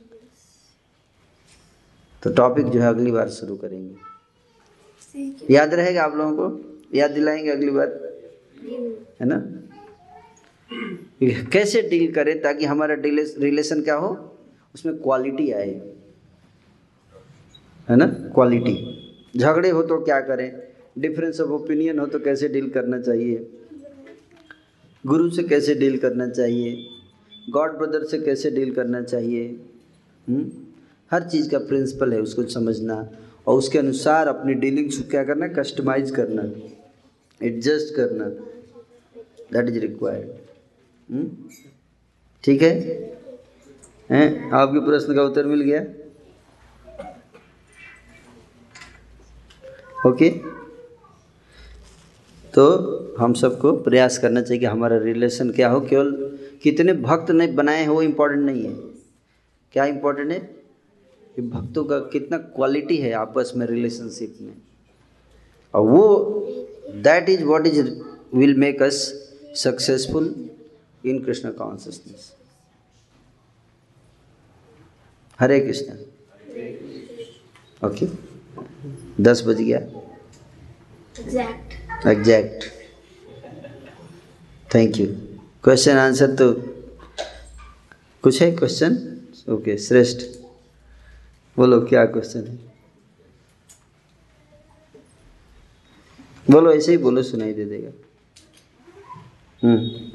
मुझे आपने कहा था कि हमें शांति में प्रेम करना चाहिए। तो फिर तो फिर क्लासरूम में क्यों कहती है शांत बैठो शांत हाँ। मैं तो नहीं बोलता कभी। क्योंकि गुरु माँ परेशान है। डिस्टर्ब रहती है ना, उनको शांति चाहिए। ओम शांति। हैं? अब बच्चे शांत बैठेंगे तो अच्छा थोड़ी लगेगा। बच्चे शांत हो जाएँगे तो बड़े क्या करेंगे?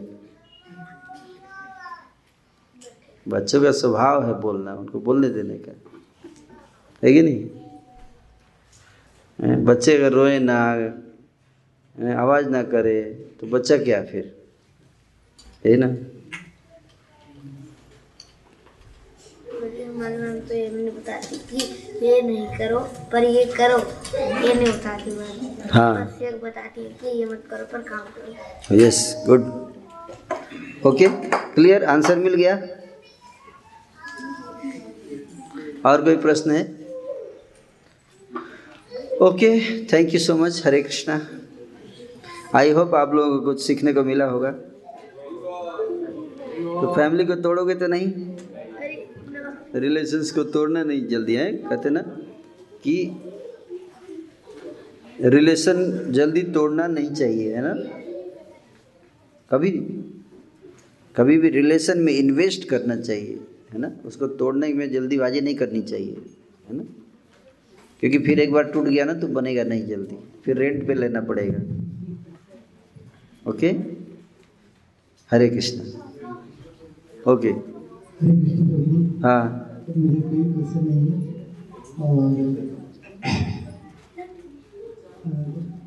मैं सारे वैष्णव को वैष्णव को, मंदिर वैष्णव को सबको मैं धन्यवाद करना चाहता हूँ। हमारा धर्म में हुआ लेकिन आप आप लोग सब मिलकर मुझे हिम्मत दिला दिया। हम एक दिन भी लड़की आपसे नहीं हुई we attend the Mulati.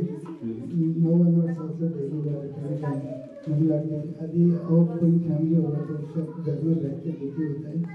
लेकिन इतना हिम्मत इतना स्ट्रेंथ अब हमारा कम्युनिकेशन लीडर श्यामकरण प्रभु वो ऑपरेशन थिएटर तक भी आके हमें सपोर्ट किया। भगवान है, हमारे साथ नरसिंह देव है, हम सब नरसिंह प्रभु इसी मोटिव से इसी धैर्य से हम इसी हालत में भी खुशी से जी रहे प्रभु जी। आप सब वैष्णव को बहुत बहुत है। मंदिर से विदाउट एनी रिक्वेस्ट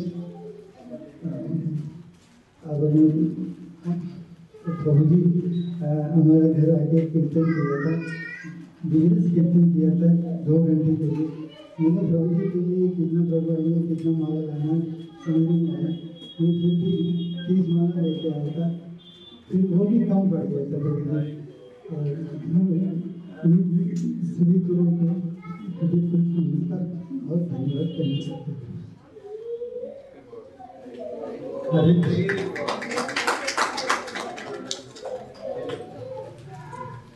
हरे कृष्ण हैं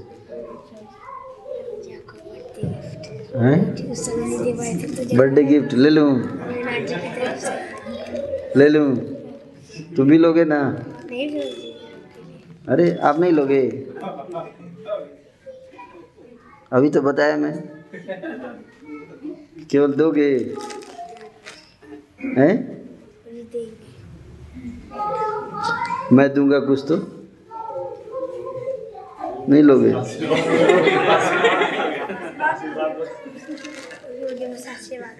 आशीर्वाद दे दूँ मैं।